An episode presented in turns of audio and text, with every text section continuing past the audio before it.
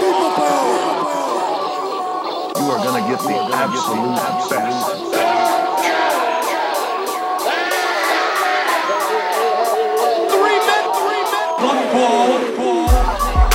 I did it for the people. Make yourself famous. Everybody wants to know. Oh my God! That's hard times. It's still beautiful, damn it. 3 men. One ball. Get ready. Woo. Hello, everybody. Welcome to 3 Men, 1 Fall. But once again, the numbers are against us, but we don't have Ash this week, but we do have Jay. Yep, I am here.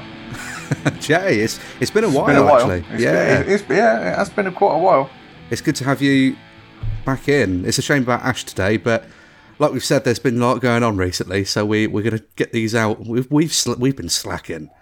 Yeah. We've been slacking. What's new with you? Not a lot, really. So that's pretty much that. Yeah. Well, what is new is the recent AEW pay-per-view All Out. That is what we're going to be reviewing today. Before we get into it, probably should begin the show by letting you know we are, once again, 3 Men, 1 Fall. If you found us, obviously, if you listen to this episode, then you've obviously found where to listen to us. But if you do want to find out all the different platforms that we're on, you can visit our Linktree, which is at TMOF. There you will find everywhere that we're on. That includes all of our social media, which is Facebook, Instagram, and Twitter. You can find those individually at 3 Men, 1 Fall. But join in the conversation. If you like the episode, and if you like any of our previous episodes, be sure to go back, give them a listen. Give us a 5-star if you listen on Apple. Yeah, you got to do it. You've got to. There's no other... I mean, why would you not? You have to. It's the fucking rules. Right. AEW All Out, Jay. You've seen it. Yeah, it was really good. Best one I've seen in a long time. Mm. So, obviously, as we would do... We haven't done a review for a specific show for a while. And what we will do, obviously, we'll break down match by match and... some of the segments and things, we'll sort of pick those up and put them in between sort of as and where. But really, we're just sort of looking at the matches, the overall feel of the show. And our rating systems. Jay, of course, goes for the star rating system, 1 to 5. I have the classic. Stupid. Yeah, it works. And if it's not broke, don't fix it. So, of course, I went to try and fix it. And I now have a trophy system, which it's there. Whether it works, I suppose you, the listener, can decide on that. But yeah, we're going to go through those shortly. But before we do, I mean, it's no secret now. We're 1 week removed, pretty much. We're recording this on Sunday, the 12th of September. We're pretty much a full week now, as of when the show would have aired. It's no secret that, obviously, 3 huge debuts in the form of Ruby Soho, Adam Cole, and Bryan Danielson, respectively. Obviously, we'll discuss those in more detail when we get to where they appeared in the show. But Jay, have you seen... Because I teased a bit about this, about the Adam Cole story and what the plans were in WWE for Adam Cole. So have you seen anything? Okay. No, nothing at all. I don't even follow the news for WWE or anything. I know nothing. This is... you're going to like this. And when I say like it, I mean you're going to hate it. But we're saying in the last episode, we just kind of like, 1 year anniversary, by the way, as well. So we're here now. It's 1 year in. We are. I never thought of that, actually. Yeah. Yeah. The last one was basically like the 1 year anniversary, but we just recapped like the most recent sort of bits of news, really. And I kind of went into a bit of a mini change of my mind at the end of it. And I put the question across to Ash. Well, it wasn't the question, it was the statement for him to change my mind is that WWE is now the alternative to professional wrestling, and changed my mind because, without going into it, you can hear all of that. Obviously, go back and listen to previous episode. But yeah, I I've completely switched off now. I can't go back to WWE and really enjoy the product. It's no knock on the talent there. There's so many talented people there, but it's just as a company, I don't find it interesting. And I know we've talked about this loads, haven't we? But yeah, it's not the talent. It's the direction, I think, and everything else that's going on with it and the production. Yeah. I mean, not long after All Out and these debuts happened, Mick Foley put it was only a very brief video clip. I saw it, yeah. Yeah. And he says, you know, it's titled WWE Has a Problem. And he says in there, like, you do have a problem. Mick says, if I was a young and up-and-coming talent now, you know, he'd really have to think about it, whether or not he would go to WWE or if he would go over to AEW, because he doesn't trust the WWE creative process to handle his character and do it justice. And he cites Karrion Kross as an example of that. And I don't know if you've seen much about him, but obviously we talked about previously his debut on the main roster, and this is whilst he was NXT champion. He got squashed basically by Jeff Hardy, so not a good look. And now he's kind of in this kind of weird gladiator gimmick, or as I was kind of said before, it's kind of like it's between that and Shredder from Teenage Mutant Ninja Turtles, and it's just not. Yeah, it's, you know... Well, it's just citing what Foley said on that again. He also said, if it's not broke, don't fix it. He did. And obviously, in Karrion Kross's favour, it's not broke, is it? So, well, no. Why would you want to fuck it up? We covered a lot about NXT, basically now the death of NXT, because that's moved into an entirely, completely different direction now that it's under the direct control of Vince and Bruce Pritchard. And... you know, yeah, just WWE as a whole. It just does not work for me anymore. So what are we talking then? Because again, I know nothing about it. So what's changed since it's been taken over? Well, NXT. I mean, the changes are still going. I mean, they're still to come, a lot of them. But in a nutshell, again, for more detail, folks, go back. You can listen to the previous episode. But for those joining us for this one, you're probably already aware. But obviously, Jay, the idea is that essentially, they want to take NXT. They've kind of rebranded it. Obviously, you've seen the logo. Yeah. And yeah, it's... not a fan. Well, no, and not a lot of people are. And for those that are, that's absolutely fine. It's just, like I said, I just feel that it takes away NXT's identity, which, again, going back to Mick Foley, it wasn't broken. Didn't need fixing.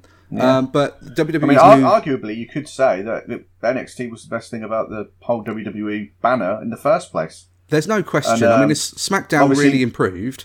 They've pretty much destroyed the thing that made them good in the first place, really. It was worth watching. They strip away that identity, and you have to if you're going to rebrand it. But it's just, I don't know. I suppose you still have to kind of wait to see how it turns out. It just isn't a very good start. It does explain the recent NXT releases, because there was a big batch release not too long ago, you know, and it included Bobby Fish and... what was his name? Kona Reeves and Bronson Reed and stuff like that. And it was just, you know, like, why? Like, a lot of these guys didn't need to go. And that's on top of all the main roster releases, which, again, a lot of those are just head-scratching. But yeah, the idea is that they're looking for kind of a new criteria now. They're not going to look for anybody on the independent circuit. Yeah, but I think that's part of the problem, though. I mean, you need some star power to get people watching in the first place. So if they're saying, oh, you know, we don't want essentially saying we don't want any known names, known people, we want to build our own. Again, it's admirable that you want to do it, but at the same time, like, who's going to want to watch a bunch of people that you've never heard of that could be rubbish as well? Like, who's going to watch it, you know? Because you're going to want to tune in to watch people that you know and like.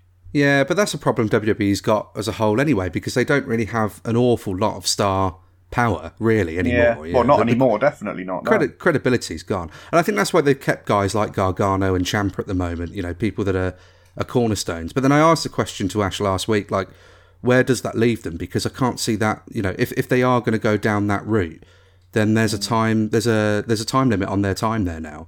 Exactly. And, you know, especially for a guy like Ciampa, who's not old, but he's not technically going to be fitting their new kind of criteria. And you know, with his injuries and things like that as well, you know, I'm not sure what they'd want to do. But to tie this back around really to the Adam Cole news then for WWE. So of course the whole drama with that was that his contract was up a lot quicker than people thought it was going to be. So I think the idea, I think everybody's understanding, including Adam Cole, was that his contract was going to run up until December, or at least around sort of the Christmas period, right? Or early 2022.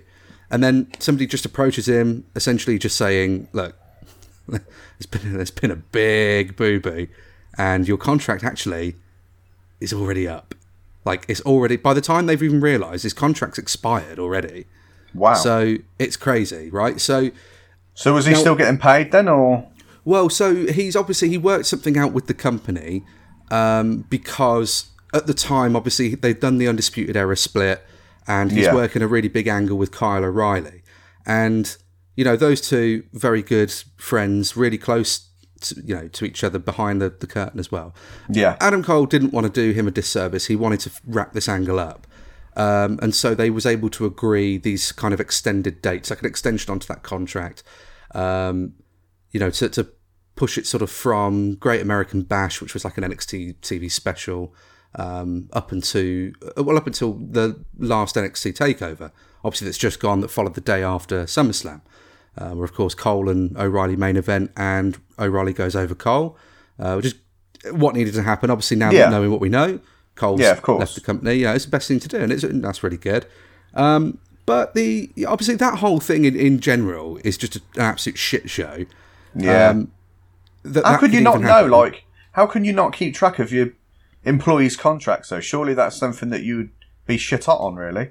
You would think so, but the thing is, and I'm not trying to say that it would be any less or any more acceptable if it were, a talent on the undercard, because it's not, because it's still an employee with a contract. You should still be able to know when, what's what. But this is Adam Cole, baby. He's Mr. NXT along with all the other big names. He is such a huge part of what's made NXT what it is within the last few years. Yeah. And he was still at the top of his game within NXT. So it's not like, that's the equivalent of somebody like over on the main roster. It's the equivalent of somebody like a Drew McIntyre. It is, yeah. Or something like that. He's that level within NXT. Well, maybe losing the title to Lashley, Drew McIntyre, because again, he's not doing much of anything now. But again, that's a shame, isn't it? But it is. But mad respect to the talent, but that creative fucking sucks in that company. Yeah. So what were the plans then? So he worked through. He's left on good terms, right? But this has only sort of come out more recently. All we kind of knew at the time was obviously the big speculation he's going to end up in AEW. It seemed like a kind of a no-brainer, but you've always got a bit of doubt. Yeah. It was reported that they'd offered him $1 million contract. Yeah, I did see that, actually. I did see that Vince offered him $1 million to stay. I did see that. Which is crazy, really, when you think about it, with all these releases they've just done. Yeah. Budget cuts, but obviously not really, because they still have record high profits, So, but they allegedly they were willing to offer $1 million, which of course. Obviously, now he's turned down. It seems as though before you go on, though, I mean, that speaks volumes itself, though. If you're turning down $1 million and you still want to go, that speaks volumes in itself. I think it does. But then, now that we know what we know, I think we can understand it a lot more. Okay. So, he's had his sit-down with Vince, and they've had a chat, and he said, even in the post-all-out media scrum and everything else, he left on good terms, and there's no bad blood or anything like that. And he said it was a very enjoyable conversation with Vince. However, we do now know, dun, dun, dun, what's going to happen to Adam Cole. I mean, to be honest, Jay, I'll open up the floor. Obviously, a lot of people listening probably already know the story, and there's going to be obviously some that won't. Can you just give me any random, just throw it out there. What do you think Adam Cole was going to do in his debut on the main roster? Get shit on? I can guarantee I can't guarantee, but I'm fairly confident you just wouldn't guess this. Well, this is the thing. I mean, the track record for WWE pulling people up to the main roster is not exactly good in the first place, so I can't imagine it being anything good. There's been some that have been pretty good when they first gone over, but those were a while back. Well, the only thing that I discussed it with our mate, Jake, actually. I had a little conversation with him. Mm. And he said he... Something to do with Michael Cole, being Michael Cole's son. It's not right. It's not far off of this. So what the plan was, Adam Cole was going to debut on the main roster. Keith Lee would have been turned heel at this point. So They're going to turn Keith Lee heel. Adam Cole comes to the main roster to be his manager. Keith Lee's manager? Yeah. So they've got the hottest star. Not wrestling. So they've got the hottest star in NXT being a manager? Yeah. Wow. I mean... Oh, it gets better. Well, it gets better. So there you go. But I mean, that's the... Again, even if you are going to put someone in a management role, surely you would... With it being Adam Cole, you would... No disrespect to Keith Lee, of course, but you would have somebody more high profile, surely. Well, I suppose it would be to try and give Keith Lee the boost, and Keith Lee's fantastic. And again, you feel that Keith Lee's not really being used to a full potential, really, at this point. He's a prime example of one of those big guys that can do just unreal things. So, I mean, yeah, that would give him the boost, but then that's at the expense of his own career as well. So, well, right. So I think the idea is that the dynamic is supposed to be similar to what they did with Lio Rush and Bobby Lashley. And that did work to a degree. And Lio Rush was fantastic in that role. Yeah. But of course, he got very little in ring time. And when he was treated as a manager. He wasn't really treated as a wrestler, in my opinion. Yeah. And I think the opinion of a lot of others. So I don't know if that would have been a similar sort of case for Adam Cole. But, of course, on top of that, and again, where I say it gets worse, is that Adam Cole was going to have a name change. So they weren't going to call him Adam Cole. Oh, no. Surely not. Yeah. So, and I think the idea is, I don't know if it was confirmed, but the only thing that anybody can really think of, which makes total sense if you look at it from a WWE perspective, is that they don't want to have two people in the company with the surname Cole. Obviously, you've got Michael Cole. So I suppose in Vince and Bruce's mind, a fan's going to look at that and go, wait a minute, there's a Michael Cole and there's an Adam Cole. So Michael Cole must be his dad. Because that's apparently how people think, because it's impossible for anybody to have the same surname and not be related. Absolute fucking madness. But do we know what the name would have been? No, that's not come out. I saw some rumours about... It probably would have been something stupid, though. I bet it would have been. Well, it's maybe they just take away the surname like they do for a lot of the others. If he'd just been called Adam. Just call him Adam. Who knows, to be honest, probably something completely different, isn't it? But I'm glad he's gone.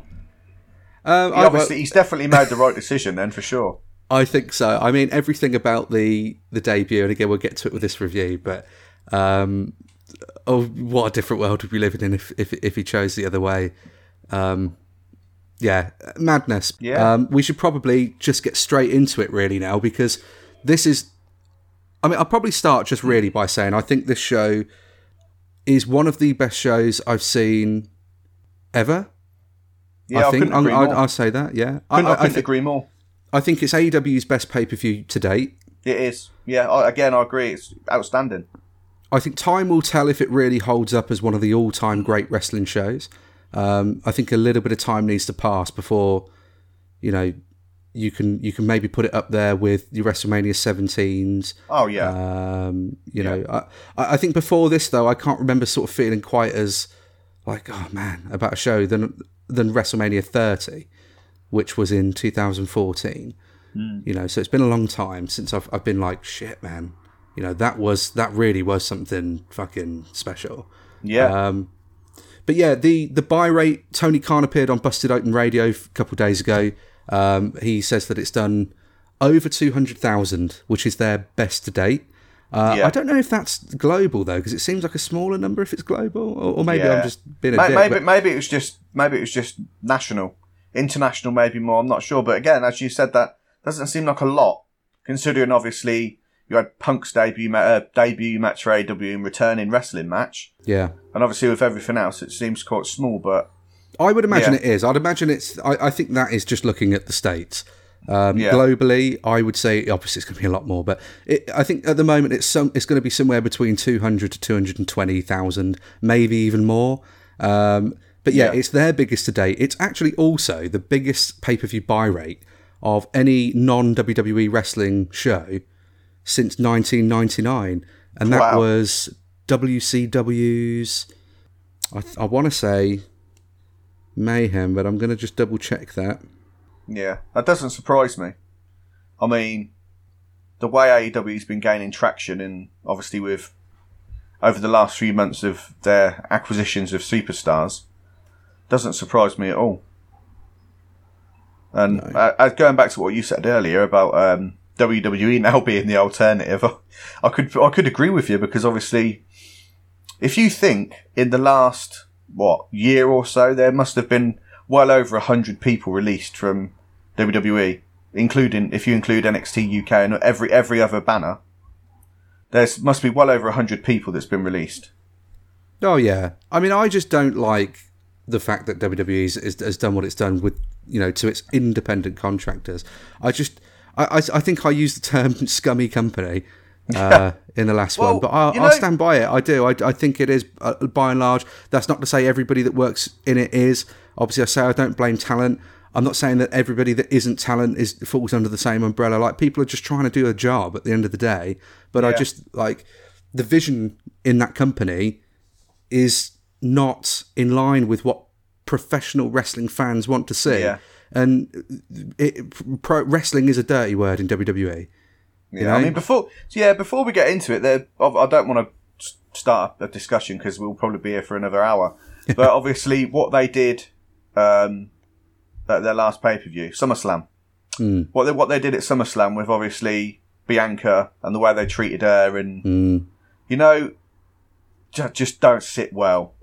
I mean, I didn't like WWE anymore anyway, but I mean, it just don't sit well. I mean, just from a moral standpoint, I mean, if you even take wrestling out of it, that's a way that you treat an employee at the end of the day. And yeah, that just doesn't sit well at all. It's just really poor. It was very poor and inconsiderate booking when you look at what happened to Kofi, and it can spark up conversations that really shouldn't be happening. Oh yeah. Me and Ash, again, like we sort of we covered that in the last one and covered it quite heavily, but it's just it just wasn't. Yeah, I don't know. Obviously, Becky's return was going to happen regardless. I think Brock's return was more of a response to the CM Punk debut. Yeah, but you know, yeah. I mean, like, we always knew she was going to return, but I mean, to do that, you know, it's just it just strips away everything Bianca's worked hard for. That's what I mean. It's really bad.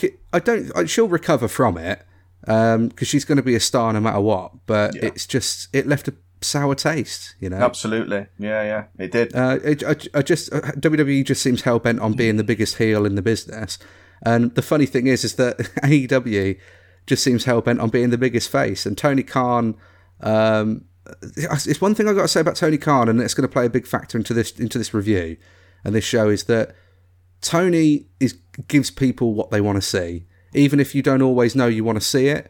Yeah. You know, he's bringing in a lot of concerns. You know, are they going to bring in too much talent? Time will tell. You know, that we can't just sit here and say, no, he won't, because we don't know. You know, and anything could happen.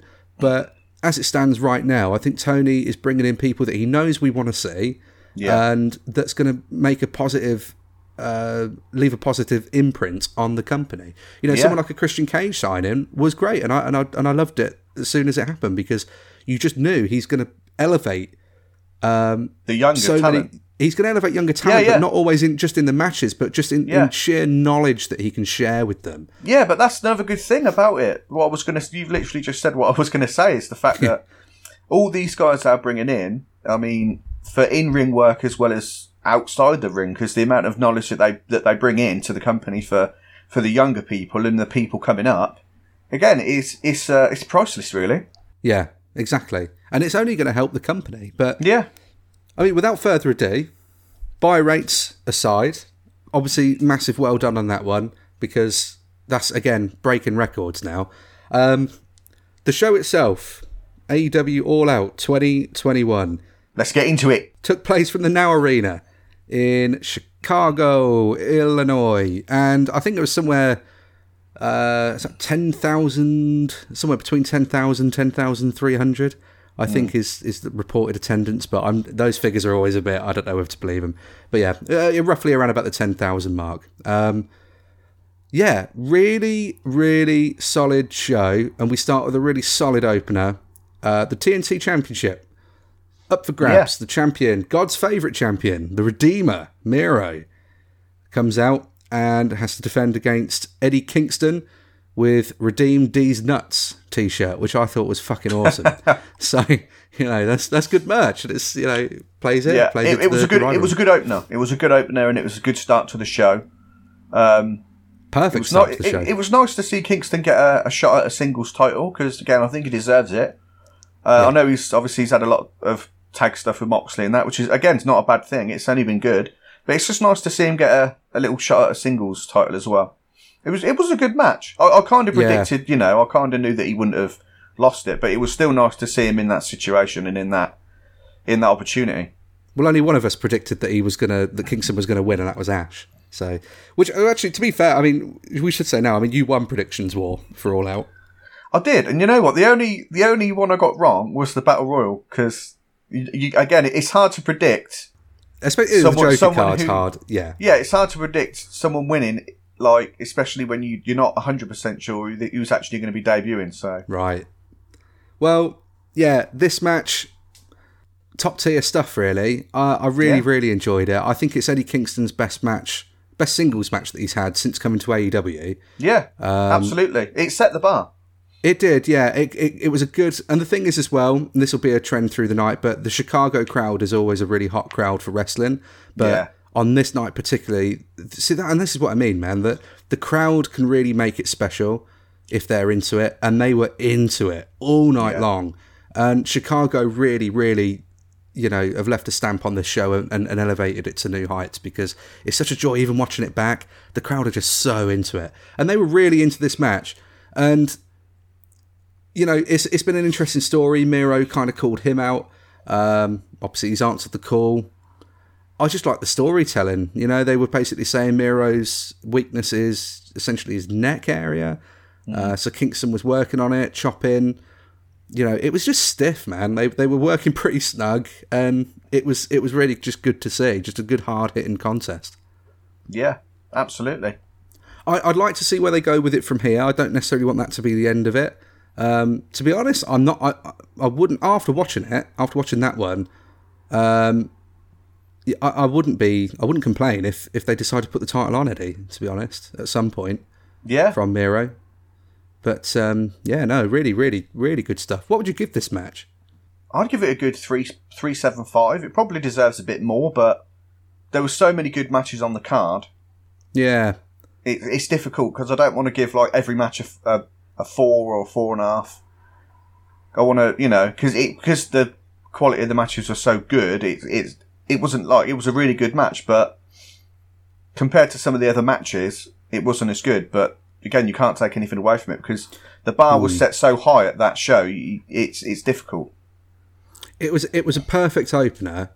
It's always interesting. I mean, anything we said before, but anything rating wise is always going to be subjective because it depends what you look for in wrestling. Yeah. And even between the three of us, you know, I think a lot of the times we'll be pretty much in tune with what we enjoy, but. We also kind of enjoy different aspects of wrestling as well. Yeah. You know, like I'll enjoy a lot of the sort of more sometimes quote unquote boring matches. But again, it depends on how you look at it. I like a good technical, you know, sometimes a long technical match, but you do have to be in the right mood for it. That wouldn't have been how to start the show. It would have been, you know, it sets it off on the wrong pace. Yeah. This one had it was perfect. And I think for that reason, the trophy is coming out. It's going to be a gold. Yeah, for this. Yeah, it was really really good. I said obviously outside of this, but I just said in general that almost every match on this show could have been a main event in sort of any other. Do you know what I mean? Yeah, yeah, absolutely. It was great. It was really good. Before we get on to the next match, though, I just want to bring in because I'm not entirely sure what happened, but. Obviously, it was scheduled. I'm sure it was scheduled for Andrade and Pac at the pay-per-view. Yeah, and I'm not quite sure why that got axed or because I know it was on Dynamite, obviously the following Dynamite, but I'm not sure why it got axed. Rampage just gone. They've done it. Yeah, Rampage, it opens Rampage, which by the way, everybody, if you haven't seen it yet, I won't spoil it for you, but you must go out of your way to watch it because it is a hell of a match. So do we know why it was moved, or? I think it is something to do with Pac not being able to get over there. Okay. I think it is a travel thing, but they do play that into the story. So obviously, which is kind of, I don't know whether or not that was just really good foresight from Tony or an AEW, but obviously because they've been running that kind of storyline with, you know, Lucha Bros as part of the Death Triangle faction having their travel cancelled and Pac having travel cancelled, like, you know, to stop them from coming and fighting with Andrade, and Chavo Guerrero has been he's interesting in watching those kind of interviews because he's always like in the background, like, well, you know, it was me, but I'm going to say it wasn't, but he uses his body language to be like, oh, fuck you, Chavo, it was you, wasn't it? Yeah. And he does that here, and it's a really interesting setup, and I can't say any more because, again, I don't want to spoil anything for Rampage. Yeah. But Chavo, Andrade just outright asked Chavo, he's like, did you cancel Pac's travel? Like, obviously tying a real-life situation into the story. Yeah. And Chavo's saying no, and he does the same thing in that segment where you could just tell his body language, and it's like, okay, they're going down the route. Chavo did cancel Pac. Obviously, it's not actually what happened. But, yeah. You know, they used and the thing is, I'm not going to make a lot of comparisons to WWE because I don't think it's fair to. But I have to say on this one, because I made such a big point of it in the last episode, with how the biggest thing that really annoyed me was that Bianca and Sasha were supposed to be that match for SummerSlam, and they knew in advance Sasha wasn't going to make that show, but they continued advertising it up until like the moment she was meant to come out. And although Becky coming out is still going to be amazing, and everyone's going to, you know, people are going to love that, you know, there are still people that would have paid money to see Sasha, and you got conned because they kept, you know, and it's because they can use that card subject to change. And that's fine. It can in a real life situation. This was a real life situation, but AEW had announced Pac can't come due to travel issues. It's shit. They've done their best to try and work it into a story, but, you know, they were being honest. They're not trying to treat people like idiots. Exactly. And that, you know, that's letting your fans, putting your fans first in a way, letting them know that you, although you bought a ticket, at least you know before the night what you're getting and what you're not getting. And let's be honest, a lot of sales here were coming in the fact that it was going to be CM Punk's first match in 7 years. Yeah. There was speculation around Bryan Danielson debuting. There was speculation around Adam Cole. You know, the show was selling itself. I don't think it would have lost anything necessarily by losing Punk and Andrade. Just going to point out there that I didn't actually buy it for Punk. I'm not one of them people, but we'll get to that. No. We'll get to it, but I already know we're going to have like a difference of opinion on it, but that's going to be a really interesting talk, that one. But but good job for AEW, I think, for being honest and upfront. And then they just gave it to us on free TV on Rampage. So yeah, fantastic. I mean, there you go. They still delivered. What's the next match then? What do we get after? Well, next up then, we had the interpromotional match between John Moxley and New Japan's Satoshi Kojima. This wasn't actually supposed to be the match. I don't think this is what they were going for. They obviously wanted Tanahashi and couldn't get him. Yeah. Which is weird because he was about. So whether or not, I don't know, if it's because maybe Moxley going over and New Japan didn't want it, I don't know. I feel like there's some sort of politics at play there, but so I think they are pushing Tanahashi again in New Japan. So I guess that makes sense if obviously they didn't want Moxley going over. But Kojima's not a bad shout anyway, though. I mean, he's good. It was a good match. It was good. I enjoyed it. He's a legend, and he's been around for a long time. You know, he's. It was good. It was. It's again. It's not. It's just, it's nice to have the exposure. With New Japan on AEW, and obviously then more of the in the West, and this whole forbidden door business. I mean, like Moxley kind of is that door at the minute because everybody sort of comes through him. He's the gatekeeper. Yeah. So that should be a new gimmick. Yeah. It basically, I mean, he is, isn't he? The gatekeeper. I'm here for it. I think it's good. It's an interesting thing for Moxley to do. Yeah. Obviously, Moxley the night before. I think it was the night before. It might have been a couple nights before. I think it was the night before, but he won the GCW title off of Matt Cardona, hence why he came out in the GCW hoodie. Okay. I was pretty upset about that because I loved Matt Cardona's GCW run. So, Matt, for you, you know, all the best. I hope you get it back because you deserve it. You take that belt to Disneyland. You bring the spinner belt back out. You upset those fans. Love it.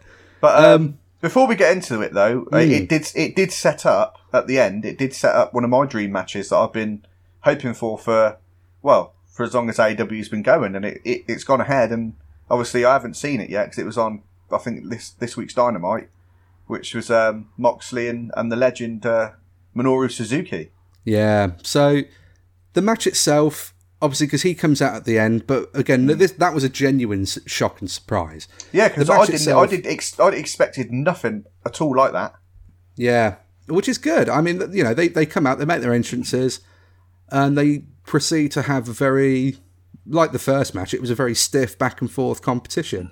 Some real snug offense, from both. But again, it was stiff. Yeah. There wasn't as much. I think the only thing for me, I will rate it lower. Obviously, when we get to it, I'm going to rate it lower than the opener, just because the opener had a bit more backstory to it, and it's got more longevity to it. You can get more out of it, whereas this felt like a one-off, which isn't always. It's not to do it any disservice. It was awesome to see it, but it was essentially just a precursor to that segment after the match, really. Yeah. But yeah, it was good. But again, it was just another one of those sort of stiff matches. It's a second match on the card, which is always a hard slot to fill.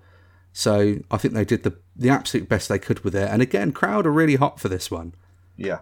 I don't know what you'd probably give this one in comparison to the first, whether or not you enjoyed it more or not. I'm a sucker for Japanese stuff anyway, though. I mean, you know me. Anything with a kanji on it, I'm there. But yeah, it was good. I'll just give it 3.5. Again, a little bit lower than the opener, but as you said, it had a bit more backstory to it. But 3.5, it was a solid match. I've got to go for the more thing now of the trophy. So obviously, like Jay's done there, for those that might be new to this ridiculous trophy system that I brought in many months ago, if there's going to be sort of a 0.5 something, you know, like somewhere in between, you have to mesh two trophies together. So for me, it's between silver and gold. It's a Gilver. Yeah. Jay, you fucking love a Gilver. Yeah, I do. Jay's here for the Gilvers. Yeah, it's a Gilver. It gets better, though. If you've not heard the trophy system before, it gets better. No, you're going to hear one later. It's only the second time it's ever come out at all. But yeah, that segment, I mean, I feel like it's probably worth. I don't want to do the match a disservice, but it's always tricky reviewing because I always. And we're going to get to a match in a moment. But there are some. You just need to go out and watch the match, really. Yeah. And there's one in particular you have to do that for here. There's no ifs or buts about it because there's nothing we're going to be able to say that will ever do it justice. I think you know which one I'm talking about there. But yeah, you know, just go and watch it. See for yourselves. I think you'll enjoy it, like Jay said, especially if you're a fan of Japanese style wrestling. There was a really good kind of blend between the two sort of styles, really. Moxie kind of carries a bit of that influence with him into that match anyway. Yeah. He was quite heelish to begin with because obviously he didn't want to shake his hand at the start, but then he did bow to him at the end. I think the bow, though, sometimes with Moxie, because of how he was at the beginning, I don't know sometimes whether to interpret the bow as like he is actually paying his respect or he's being disrespectful by bowing after he just beat him. Yeah. But yeah, the match ends with not one but two paradigm shifts. So I think that was the respect shown there. You know, he had to hit his finisher on him twice before he pinned him. So yeah, it's a good job. But I think at some point somebody's got to come over and then beat Moxley from New Japan. Yeah, I mean, I was hoping that was going to be Suzuki, but obviously I haven't seen it, so I don't know. No, but I'm assuming Moxley goes over him as well. And if he's going over Suzuki, who's going to come over and beat him? It's going to have to be. Is it going to be Tanahashi, Takahashi? You know, who's it going to be? I think I mean, if they can make it happen, I would imagine it's going to be Tanahashi. But the Suzuki thing, I mean, Suzuki really, like, he already kind of works a lot over in the States. Yeah, you know, and even GCW, he's got some dates coming up now. He's kind of he's a legend, especially in the kind of deathmatch scene. So yeah, you know, and rightly so. Excuse me, but yeah, it's a good match. The ending is kind of what it was all about, and it set that up. And Suzuki left him laying. Like, Suzuki comes out to the music, and you know, fans are absolutely mental for it. Oh, I was so fucking happy. Stare down is awesome. Stiff forearm exchange. Yeah. I like that there was a bit of banter back and forth as well. Like, they kind of laughed at each other, like laughing each other's strikes off. And, you know, like, it was that no-sell, but not really a no-sell. It's because they were enjoying the pain kind of thing. Yeah. Yeah, it was really cool to see. But, yeah, it was Suzuki that left Moxie laying. And that was, you know, that was interesting. And, you know, I think that did a good job of setting Suzuki up to look like a genuine threat to Moxley before their match on Dynamite, which they then announced, obviously, a bit later on. Into the night, not too much later, but they obviously not there and then. It was just right there and then. It was just Suzuki had come out. No one really knows, like, is he actually going to be in AEW? Because that's the thing with a lot of these, when people come out, you don't know if they've signed or if they're just sort of passing through kind of thing. Yeah. But, you know, it keeps excitement levels high. So, you know, the crowd's now buzzing still, even more so, because they have this surprise that actually nobody knew was going to happen. Yeah. But yeah, really, I rated it a lot. Really, really good. Match number 3. I think it should have been the semi-main event, but I can see why they did what they did.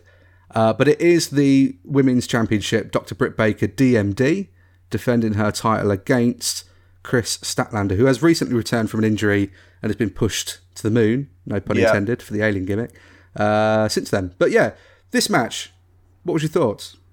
Good. Again, it was, I knew, because I mean, I'm a fan of Kris Statlander. I mean, she's a good. She's a really, really good wrestler, and yeah.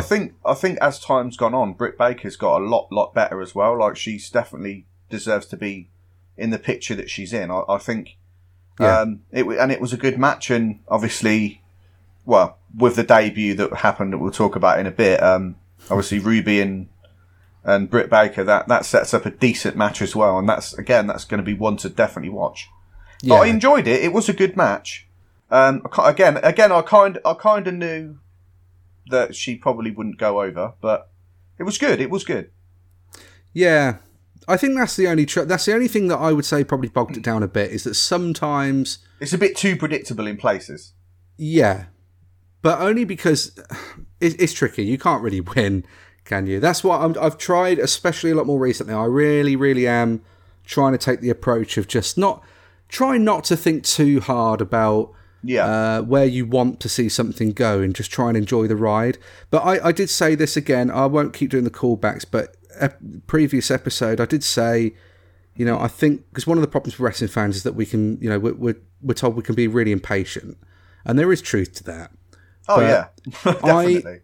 I jumped to the defense of these same wrestling fans last week, because my view on it is, especially if you're accustomed to watching the WWE product, and that's kind of your main one that you watch, or even the only one that you watch, the thing is, fans being impatient is just as much on them as it is on us, because they condition people to be that way, because they would start something and not finish it, or they'd start something and fuck it up, or they'd start, so eventually you start thinking, if somebody's not getting what you want them to do straight away, you don't have confidence that it's actually ever going to happen. So you will become impatient. I mean. Yeah, people need to change that mindset, because AEW are delivering on it.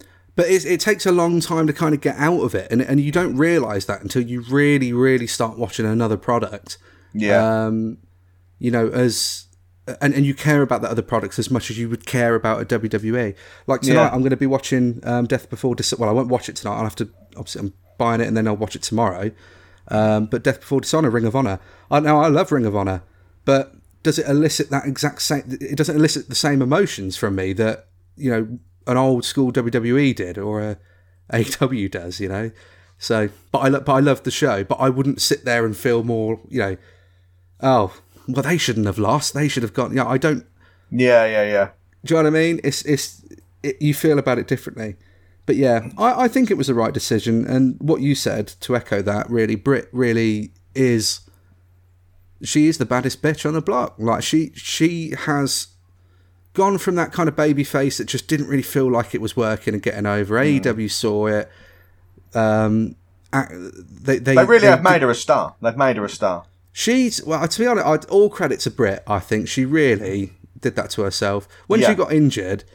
She kept herself relevant on TV. That was the precursor, weren't it, when she got injured? Because Eve, that was building up the heel. And again, Eve, just the TV presence as well. just brilliant. Yeah, and that's where it really started to turn around. But even the match quality, I think after that one with Thunder Rosa, that was the real eye-opener. And ever since then, she just seems to be, you know, all engines go, really. And she's... Again, the offense is a lot more believable because she used to sort of seem a bit more like things weren't really hitting hard and things, and now, you know, she can be stiff. Yeah. So, you know, but it's good. It's good. Let's just fucking go. Yeah, definitely. And Statlander's a good opponent to do that with. Statlander's a big, you know, she's a big opponent for Britt. Like, she is. She genuinely, she is a big woman. I mean, she's got bolder shoulders. You know, massive power legs. Game. Yeah, the power game's there over Britt. Like, Chris is... You could look at Chris and be like, yeah, nah, you don't want to mess with her. So, you know, Britt has to find other ways of doing it, has to sort of, you know, cheat. It's a typical heel thing. Good match, though. I really, really enjoyed it. The Orange Cassidy stuff was interesting. It was good. Orange, obviously, out of character a little bit. Gets really fired up. Obviously goes against his usual lackadaisical self. You know, when Chris is being counted out, shouts at her, come on, Chris, get in the ring. So that was really cool. But yeah, just a good build for Chris going into it. The right sort of outcome going out of it. Because I like to see heel champions, and then, you know, especially now, obviously, like we say, we'll come to it with the Casino Battle Royale, but faces chasing the heel champion is always, I always prefer that. And Britt's ideal. She's great, and I think she's got what all the other women, the women's champions before her, just hadn't had. She's been able to really like make and connect with storylines. Yeah, whilst holding that belt, and they were really lacking that before. That's exactly what I was going to say. Yeah, exactly. Yeah. Exactly what you just said. But I think from an AEW booking standpoint, and again, I know I just said about like you don't want to look at things and think, oh, I think it's going to go here, here, and here. This is just more of an observation. So I think AEW really is trying a lot more with the women's division now. Obviously, you know, we said about Ruby, but they have brought Ruby in, and there's going to be, you know, it's setting that up. Jamie Hayter's come back. Yeah. She's joined with Britt's kind of posse, and there's kind of seeds there that maybe that's going to turn at some point. I just want them to sign Billy and Peyton, and then...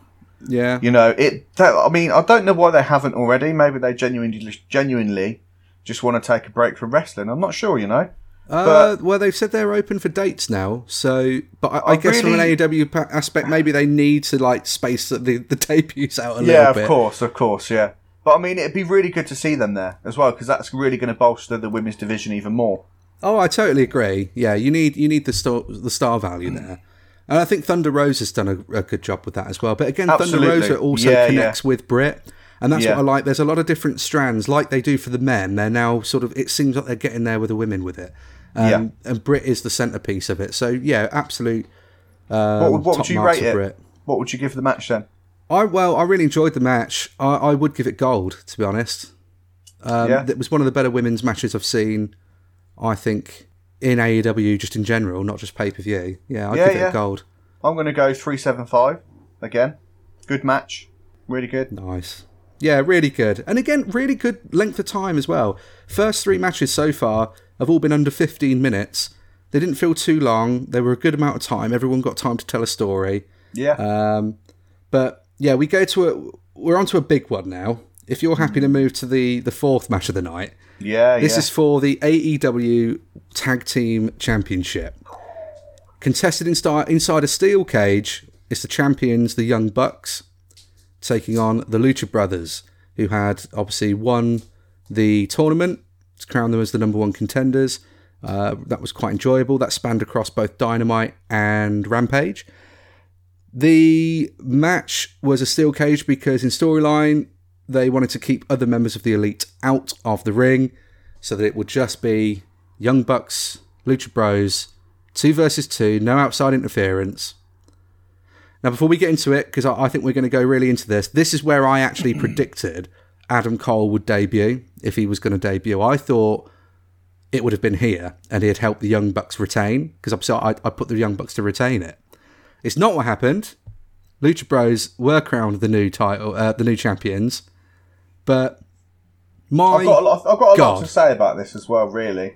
Take the floor, Jay, because there's a lot that can be said about this, but also there's not a lot we can do to do it justice. But just really how we feel about it. Yeah. Well, where to begin? Really, they had to lose because they've gone over pretty much everyone they've gone up against. They've pretty much gone over, and not just gone over, but they've gone over pretty much by taking the piss as well.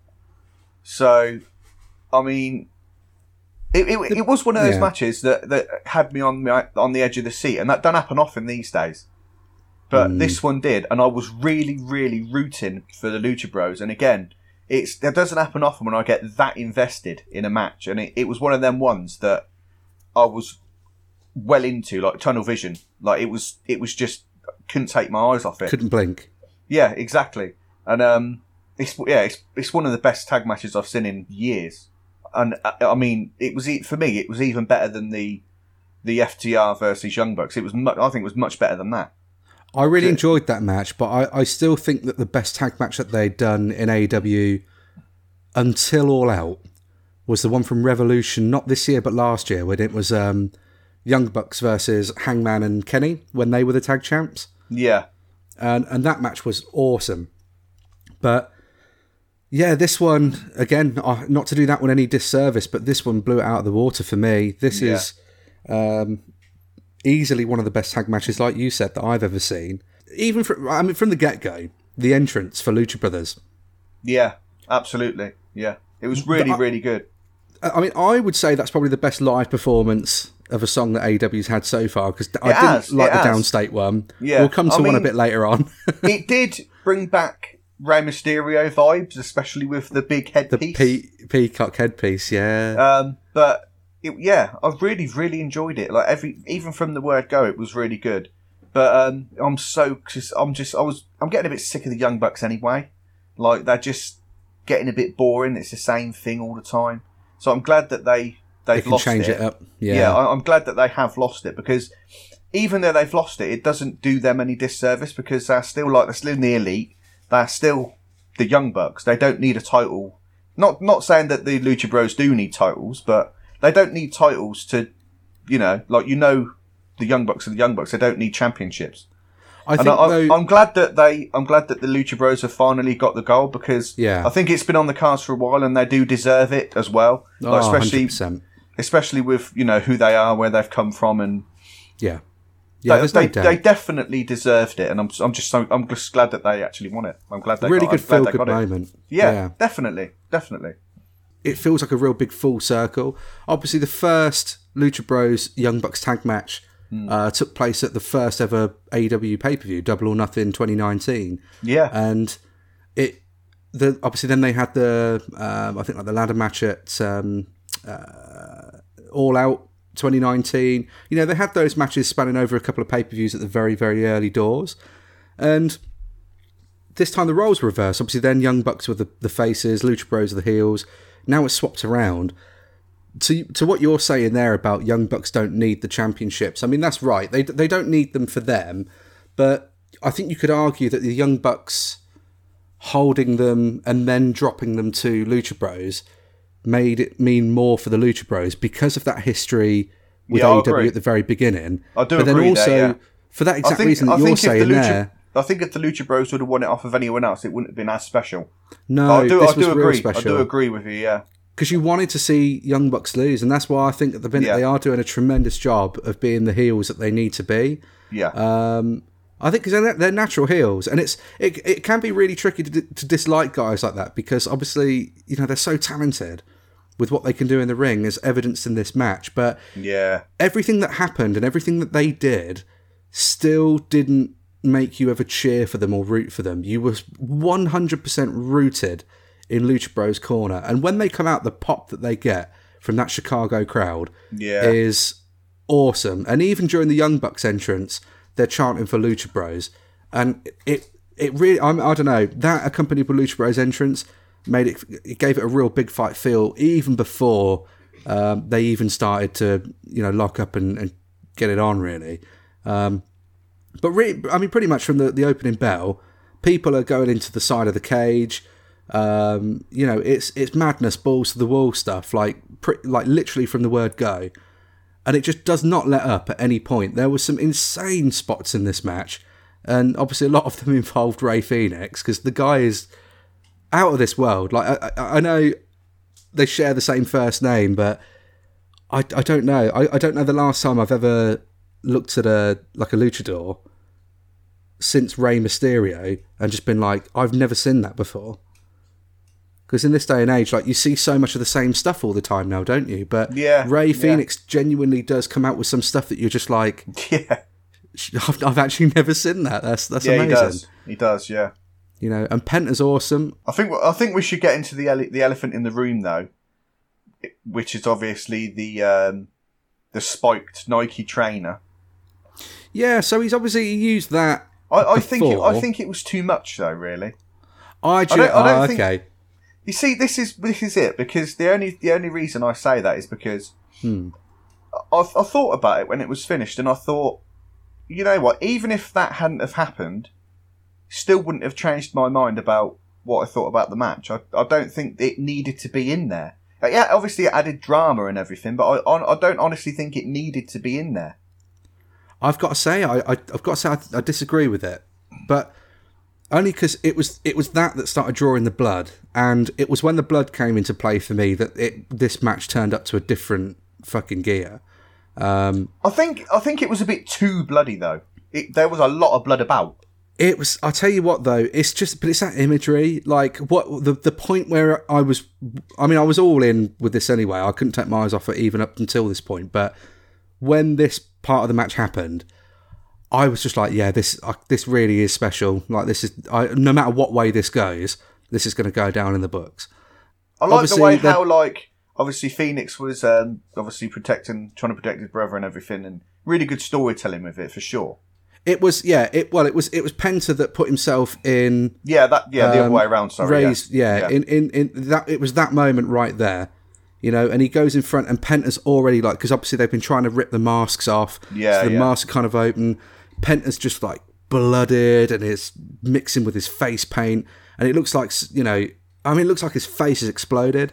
And that's then what I thought, yeah. He's in front of Rey, and I was just like, this imagery, like, you don't get this that much anymore. Yeah. And the imagery was oh, man, it was out of this world. Yeah. I honestly, I really feel like it added a new depth to it. But, you know, it depends on how you look at it, I think, really. I loved it. I didn't dislike it. But like I said, it was just, I don't know. I think I would have loved it all the same if it wasn't there. Not to say that it shouldn't have been there, because like you said, it heightened it. But yeah, I just think it would have been fantastic even if it weren't there. But yeah, I mean, that's not to give it discredit, because like I'm not saying that it shouldn't have been. I just think it didn't need to be. That's the thing. I mean, everyone's going to look at it differently. Some people don't like blood in any match, obviously, you know, and then there are some that really miss it. I think it's got a purpose. I think at the right place at the right time, in the right match, and with the right angle, it works. It was just the shoe and the pins. I think for me it was a bit squeamish. I don't usually say that often in wrestling, but it was the shoe, and it was just obviously because the pins, they're all on close together. They're all on proper, and you know that if you're going to get it with it, you're going to get stung. So what a heelish move, though, you know? Yeah, because I think the more that was going on, the more it was starting to be a bit like, I think Young Bucks are going to win this. But obviously, I think it added, but there were so many other spots though in this match as well. Like they did the super kick trade off. You know, when it was first going on, you know, when they're kind of like all stood sort of ones next to each other, and then like one hits one and it goes in a circle. And at first I was a bit like, okay. But then actually they, you know, it built up some speed and some momentum, and it got really entertaining. And obviously it got a pop from the crowd, which is obviously what you want. Yeah. I'm exactly the same with you. I mean, I'm not a fan of super kicks anyway, espally when the Young Bucks do it, because I think they overuse it. But super kick exactly what you said though. At first I was like, oh, not this again.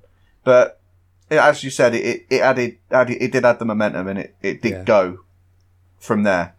Good. It worked really well, and they used the cage really well. Yeah, they made it their own with the cage. Obviously, the Phoenix dive from the top was fantastic. Really, yeah. I didn't think that was going to do anything like that at first, but then when he signalled for it, I was like, you know what? I'm glad that they did do it. I think they were sensible with it as well. I don't think they did he didn't need to do some sort of 450 or shoot star press. You know, just the crossbody on its own.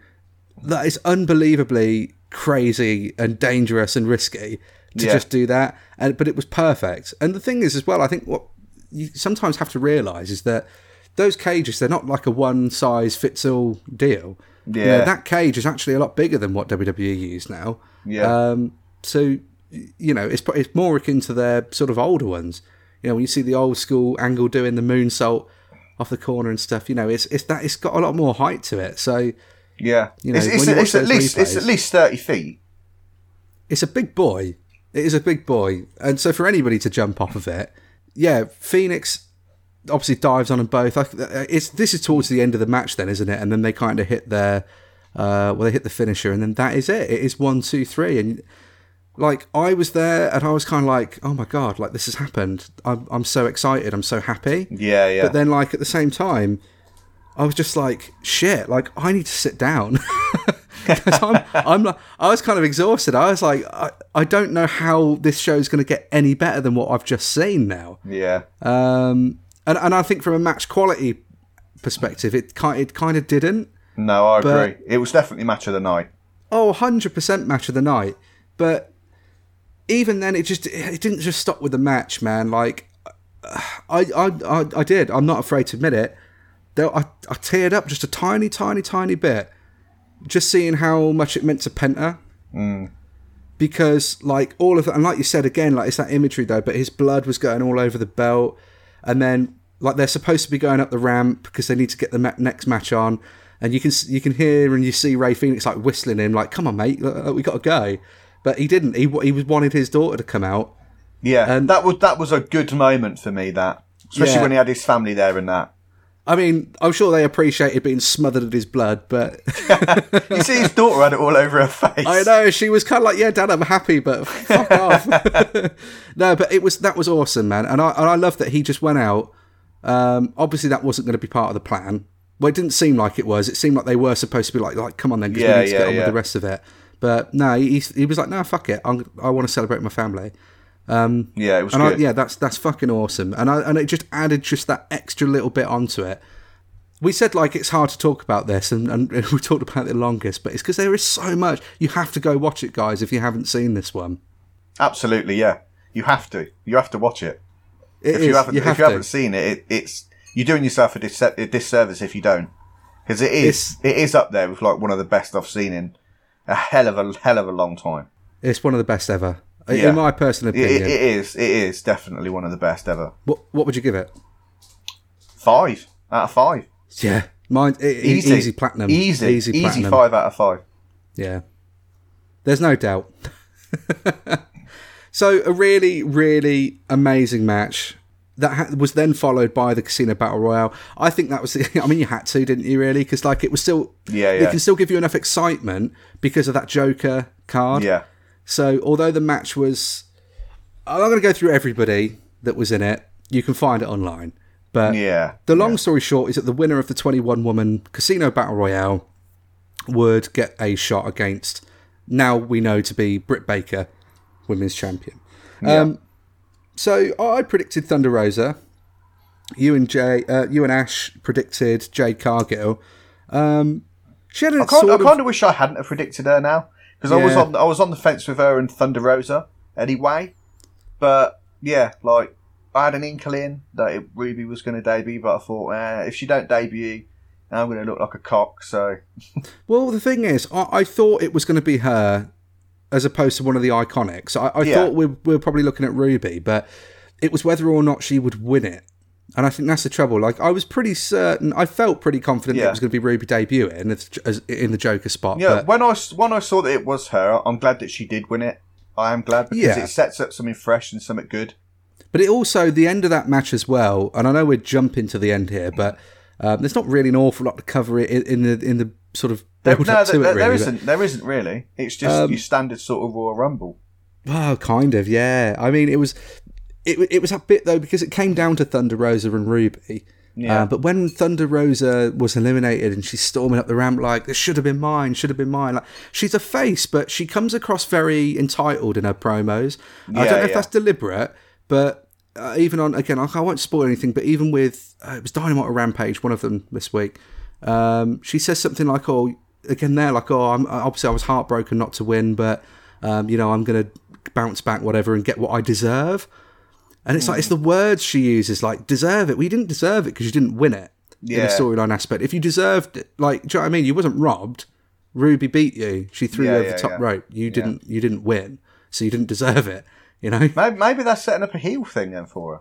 I think so. I mean, I'd be here for it if they want to do that with Thunder. I think she's got the personality to do that. Yeah, I think she'd make a good one, definitely. But at the minute, I think they do need credible faces to go against Britt. Yeah, but Ruby fits the bill, man, and obviously she does win it. Keynotes from the match. I mean, was there anything you took away from it that stood out to you?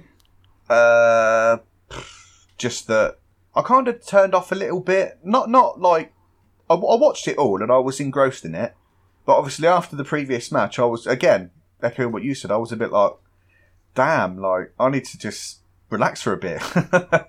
So it's I was watching it.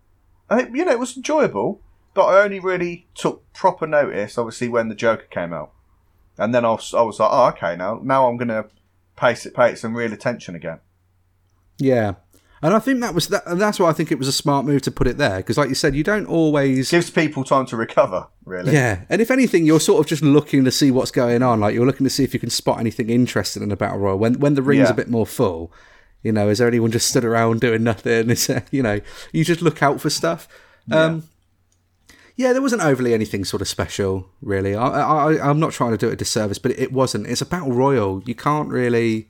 Yeah, there's not a lot you can do to really make it... You can do a spot. You have people will do a few spots, and that is literally it. There was a point where I think Ty Conti almost killed Penelope Ford... with like a big boot or something. Like it looked ferocious, and I was like, Jesus. But yeah, it's done a good job, I suppose. There's a few angles that are being built. Again, no spoilers, Jay, because you haven't seen it, but there's a few angles that are going to be built by the looks of things following that match as a result of certain things that happened in there. But the main thing here was to give the fans a pop for seeing Ruby Soho, get them to pop even bigger because she won, and that means that we're going to get Ruby and Britt, who do have a bit of a history together. Did you see like the quote when she debuted? It said the riot is over, which I thought was a good touch. The riot is over, yeah. Some people hate these WWE references. They really hate them. But you can't I don't know. It's weird to not reference it. I think Ruby Soho is a fucking good name. I think it suits her down to the ground, and it's better than Ruby Riot. Well, she comes out to the ranted song that is titled Ruby Soho from their 1990-something album. I can't remember which one. The track is Ruby Soho from Rancid, so they've obviously got the rights for that. Rancid's one of those punk bands, though, that, like, I think Lars is a massive wrestling fan anyway, and obviously, CM Punk, who we're coming to, big fan of Rancid as well, and it's. So that's probably, it's just awesome for all of them involved, really, isn't it? But just definitely. A real feel-good moment. I don't know if you want to really rate the Battle Royal. I always feel a bit funny about rating Battle Royals, but I was going to say the same thing. I kind of don't want to give it a rating just because I don't want to give it a disservice. But again, it's hard to rate it highly because there's not really a lot that goes on. So I'd rather just not give a rating. It was good. It was good. I enjoyed it. Yeah, as far as Battle Royals go, it was mediocre for me, but that's not necessarily a bad thing. It did what it needed to do, but it was at the end with Ruby coming out where it really picks up, and that's what's going to make it memorable at the end of the day. So definitely. Fair play to everybody involved. It's nice to see some more progression, like we said before, with the women's division. Yeah, definitely. Well, Jay, we come to now the final fight is what it was, the tagline for it. That's what it was being promoted as. So a year-long story being culminated. MJF versus Chris Jericho. Yeah, so, I'm a bit in two minds about this. Like, I get it. You know, I completely understand. And it was a good way to end it and a good way to tie things up and everything. But I guess you sort of have to, what I'm going to lead into.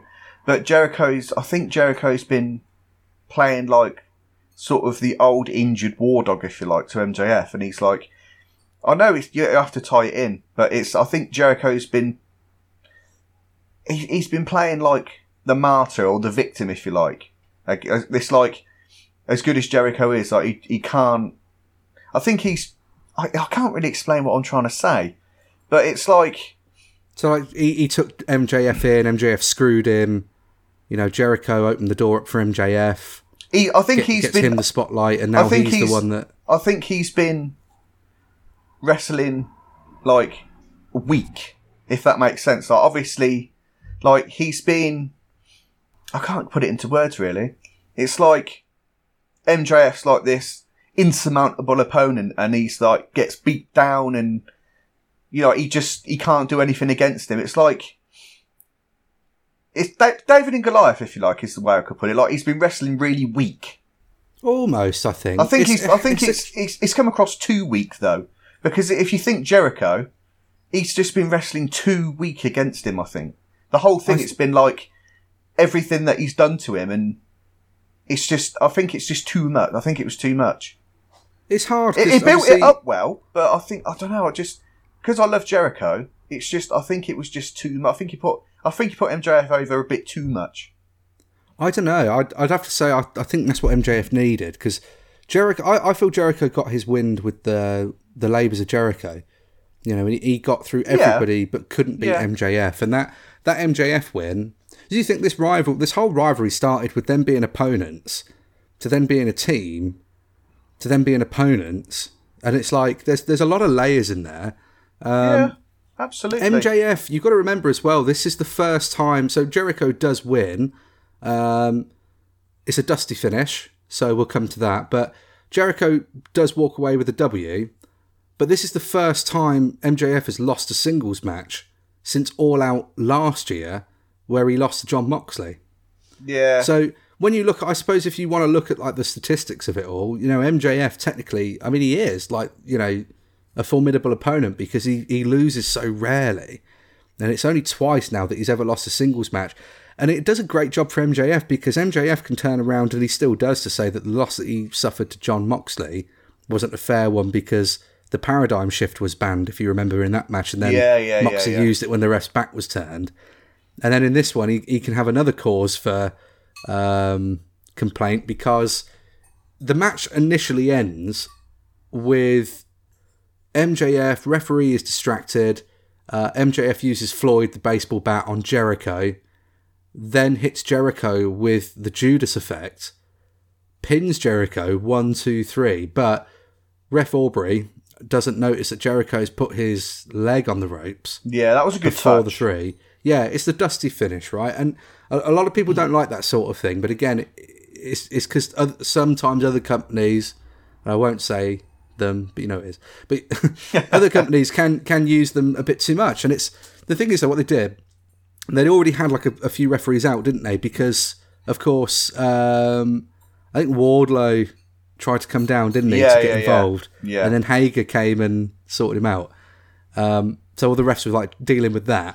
And then one of the refs is like, basically, once the bell's been rang, goes up to Aubrey, and he's like, no, look, his foot was definitely there. And you could see the crowd are getting like, oh shit, yeah, here we go.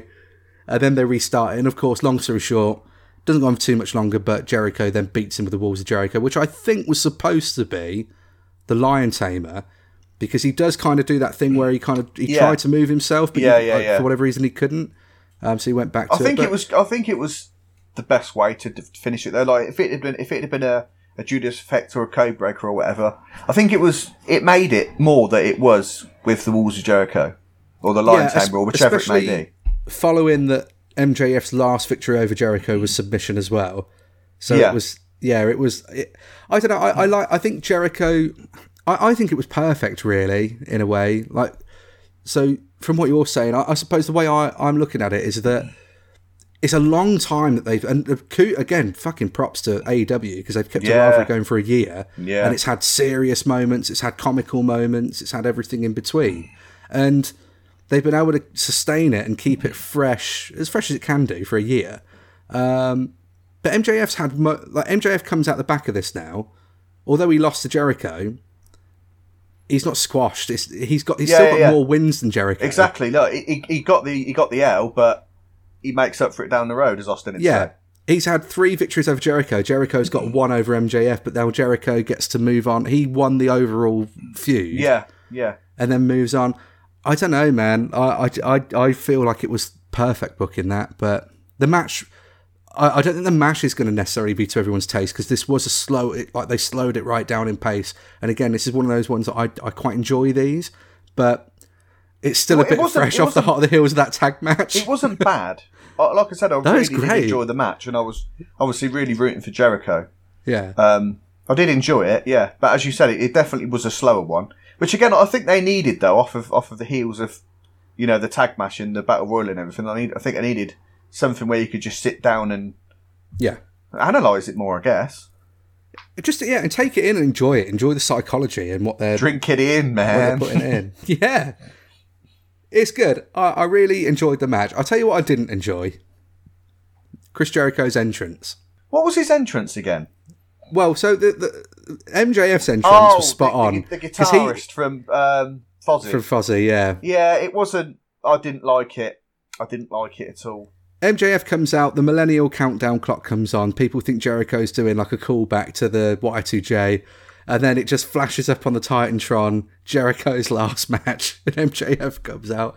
Fuck, it's just good heat, isn't it? Yeah. But yeah, Jericho comes out to not Judas playing, but the guitarist from Fozzy, like you said there, playing to Judas. Just playing the guitar, but there's no drummer. There's no bassist. The rest of the band aren't there. I didn't like it. If it had been the full band, and then the crowd obviously singing the whole song, that'd have been perfectly fine. But this is why the rest of the band needed to be there because his timing was all off. So the crowd were really struggling to sing along. I noticed that it definitely was off. And it ruined the entrance really. I think if they'd have done something else and the crowd could have, because it was a bit like that's a shame because it just didn't work. Just didn't work. Without a drummer, at the very least, there was nobody to keep him in time. And he just, I don't know, he was trying all these fancy fucking licks and things. And it just, I don't know. I think it just didn't work. Yeah. No, it's a shame. But, can't judge the merits of the match on the entrance. But it was just a shame that was not what it could have been. So what's your rating then? My rating for this one, I think, as much as I enjoyed it, it was a tad long for me. Yeah. I think maybe even just 5 minutes off probably would have been enough. But I think I'm going to give it a gold. It's a tad long. It could have been, if it was a bit shorter, I think it could have been even higher. But it's got to be a gold because it was a very good professional wrestling match. Yeah. It told an excellent story, used a dusty finish appropriately, and culminated a year-long rivalry really as perfectly as they could have done it. Yeah. I'm going to give it a 4. So my second highest rated match of the night. And again, it, like you said, it was a bit long. But obviously, like you said before, all the story coming into it, the entrance, should I say. And yeah, like as you said, the dusty finish. And yeah, it was just really, really good storytelling. Really, really good storytelling. And, a year-long storyline, and it finished what it should have done. So, without 4. Doubt. 4. Good. Yeah, really, really good. Jay, I think this is where we are going to now have our biggest difference of opinion. Absolutely, I can see it coming already. So, first match in 7 years. CM Punk debuts in-ring to take on Darby Allin, who was accompanied to the ring by Sting. Talk us through it, Jay. Obviously, you said that it wasn't quite what you expected it to be, but... For me, it just felt like a Dynamite match, if I'm honest. And, I mean, if you're a regular listener, you obviously already know that I'm not a fan of Punk. And it's not that, like I said when he debuted, I'm willing to give him a chance because, 7 years has gone by. I didn't like him before. let's see what he can bring to the table. Like, I 100% get why he's there. He deserves to be there. You know, he deserved to be on the card. He deserved to have the match that he had and everything. Not taking anything away from him. Personally, I've just never been a fan. And I thought, well, you know, let's see what he can do. Been a long time. It's just there was nothing there that excited me at all, really. I think Darby performed better. I think he was the better wrestler in that match. And again, in a way, it's to be expected because he's been away for 7 years and you could see that he was getting gassed quite quick. Again, which is understandable. I'm not taking it away from the guy. But, you know, all the hype going in, massive, huge thing that it was, I just don't think it was a great match, if I'm honest with you. Like, I don't know. There wasn't a lot there. For me, like, there wasn't a lot there. Like, I was watching and I was just thinking, like there was a few spots, like Derby and like the tease of the GTS straight away and stuff, and that was good in that, but it didn't perform as well as I think everybody, well, obviously not everybody, but me personally, the hype going in, it didn't live up to it. Let's put it that way. What do you think you were expecting probably from Punk then for that? Because I'll touch on like a couple of bits like from my sort of side of it, but well, this is the thing, like I don't know, this is like honestly I don't know what I was expecting, because like, I've seen a few of his things from like WWE, like that match you had with Lesnar. That was a good match, and I really enjoyed that. Yeah. Like, I haven't seen an awful lot of him, but like the stuff that I have seen, it hasn't been bad. But I guess, you know, 7 years down the line, people are a lot older, and I understand that. But I don't know. In all honesty, I don't know what I was expecting. I just expected a bit more than what I got, really. I think for people that probably feel the same way that you do, I think the problem is that you probably fell into the trap of the hype. Yeah, same as anything. I think that's probably true. When things can be so overhyped that you kind of, it will never live up to the standards. And I think when you get matches like, you know, Young Bucks and again, like, we have to keep sort of going to it, but it really set the benchmark really for the rest of the night. So when you get like stuff like, and like those guys can do in the ring, Punk's never been the flip floppy guy. And I think so. I think a lot of people might have forgotten it. I think obviously it's mine's, I mean, my view on it is the complete opposite, but mine is more because I think Punk wrestled it perfectly in the way that he's been away for 7 years. I think he deliberately had put himself into a position where it built up and got a bit more pace towards the end. Yeah. But it was very slow to start with, and I think it was very deliberate because it was able to showcase, like you said, how good Darby is. As opposed to like now what, you know, Punk's been away for 7 years. I think they played into it. There was a lot of homage paid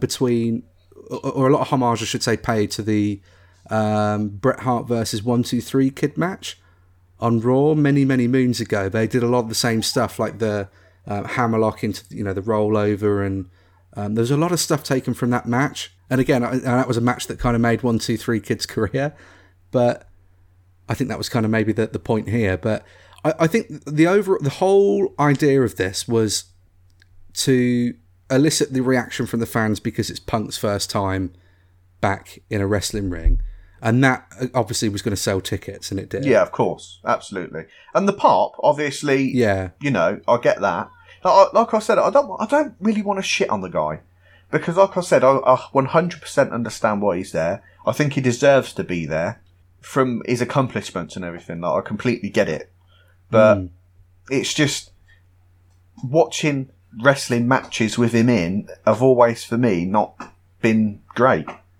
I think that's you're not alone with that. There's a lot of people that have never really bought into the Punk hype.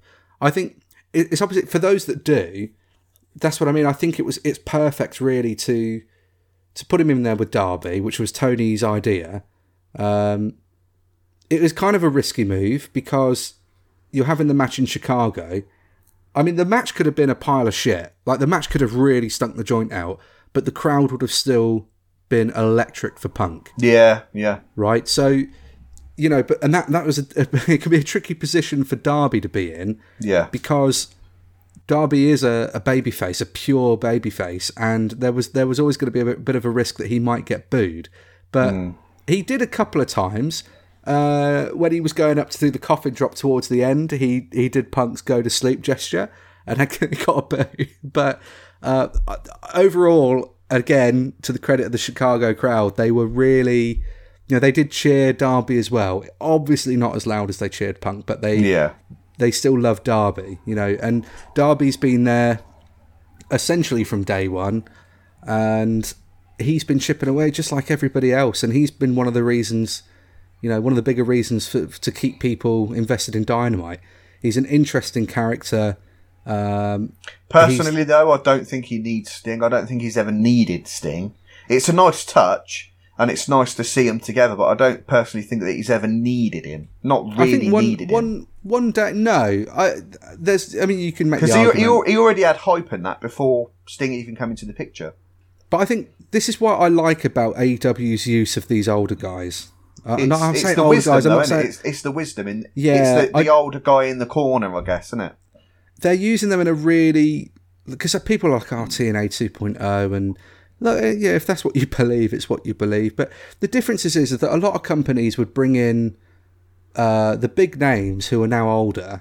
And again, this was a problem with WCW, but they would bring in the big names that were older. And they were kind of, you know, you had young talent that now weren't getting a look in because of these other names. They put the older guys in the title frame and then they're now allowed to get a look in. Exactly. And well, I think that's actually, what I mean. That's why... I'm glad that they're not doing that because, you know, they don't want to fall into that trap.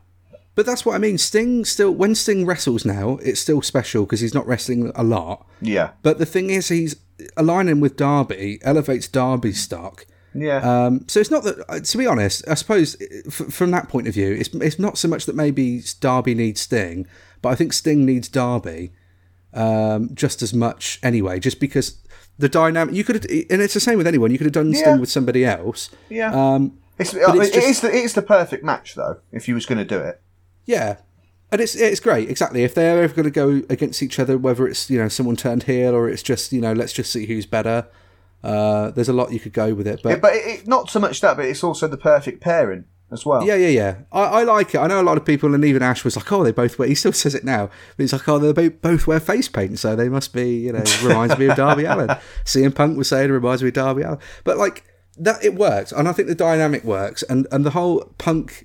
Because the thing is, as well, this is a different CM Punk.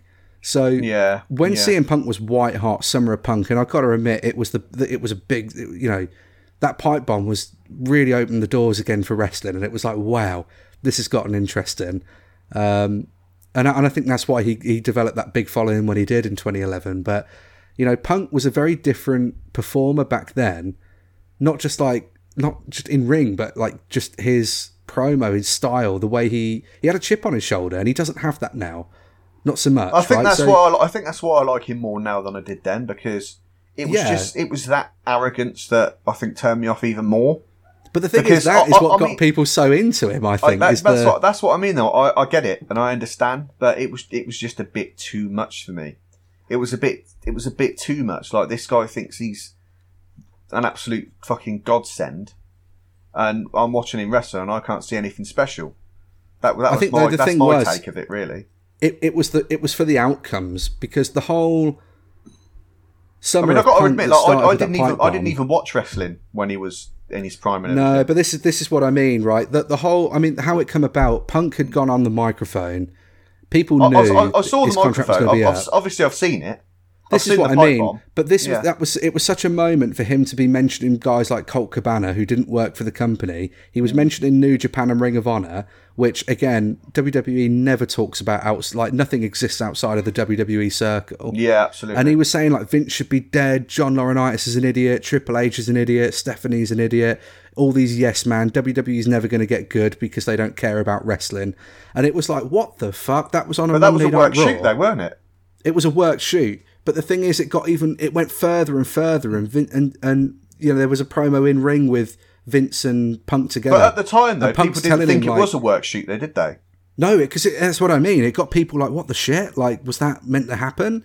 Yeah. And it built up all this intrigue. But the thing is, he had that chip on his shoulder, and that's where the nickname "Voice of the Voiceless" came from. And obviously, he said on Dynamite you know, his Dynamite debut, he's retiring it because AEW has a voice, that there's people in the back that actually listen to the fans. So Punk has to take a different approach to his character now, because there's nothing for him to essentially rebel against at the moment. Yeah. You know, at the moment, he can only really rebel against, like, maybe the Elite and maybe other factions, which, you know, I'm sure is coming. But I think Punk is going to be, whilst he's a face, Punk is going to work that style where he really is genuinely going to put over the new guys. Which is good. I think that's how it should be, really. It should be while he's a face. Yeah. If he turns heel, I would love to see Punk shit over everybody, and especially the new guys, because that would be...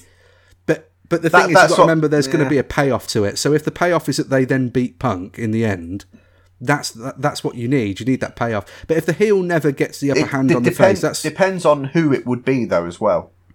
Well, it's got to be... It'd have to be like a Jungle Boy. It'd have to be someone that's shooting to the moon.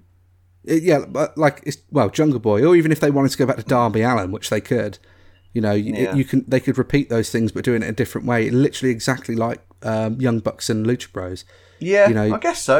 Elite were just shitting on everybody, and Young Bucks shitting on everybody, and then Lucha Bros finally beat them, and it just makes the moment all the more worthwhile. Yeah, I get what you're saying. It kind of does make sense. But it depends what they want to do. Yeah, it'd be how they would have to do it in the right way. Yeah, of course. As long as he's got to do it to make you care about it and make you keep tuning in. I think after this match, like you said, I mean, it's not a greatest hit. What would you rate the match?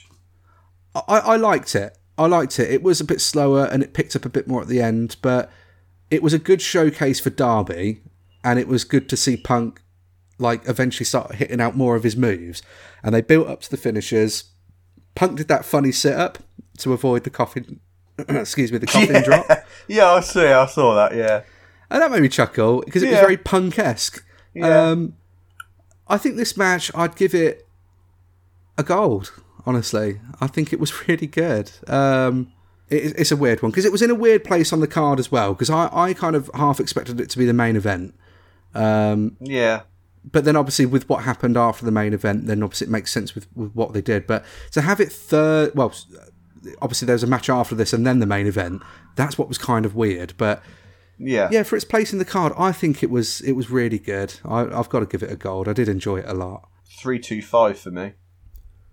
Sort of in the middle. I think it was just that, like I said before, I think it was just average really. So for me, it's 3.25. So what's after this then? Wow, we'll get into it now. Yeah, it's Paul Wight, AEW in-ring debut against QT Marshall. And it is Marshall. It is Marshall, but no one gives a shit. People just say what they want. Yeah. I honestly see why they put it where they did, but and with all due respect, I hate the term, but it is a piss break match. I do disagree with you, but I get why you would say it. I mean, look, for me, I watched it anyway because I was intrigued, but we all knew that it weren't going to be long. I was hoping it wouldn't be long, and to be fair, it wasn't.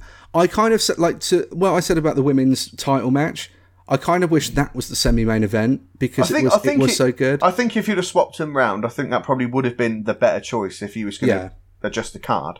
However, having said that, it was solid then at least all the way up until this point, so you're already like buzzing at this point. That one would have probably turned people down a bit too early into the night. It didn't turn me off at all. That's the thing, like, because I went in, like, I pretty much knew what it would be. Like, I didn't go in expecting anything special, because, like, I already knew, like, obviously, his mobility ain't great at the best of times, and obviously he's had that hip operation as well. As he was walking out, I just thought, he can barely walk. Like, I kind of knew what I was going to get from the get-go, and it didn't disappoint me, because I knew what I was going to get. It's just the Big Show... for a couple of minutes, beating down fucking QT Marshall. So for me, it was just I knew what I was going to get, so I weren't disappointed. Yeah. I just thought it was for me. It was just nice to see him wrestling. Like I knew it weren't going to be anything special, but it was just nice. It was just a callback because you know people our age grew up watching the Big Show in his prime, you could say. So and it was I guess it was just nice to see him in action again. The thing is.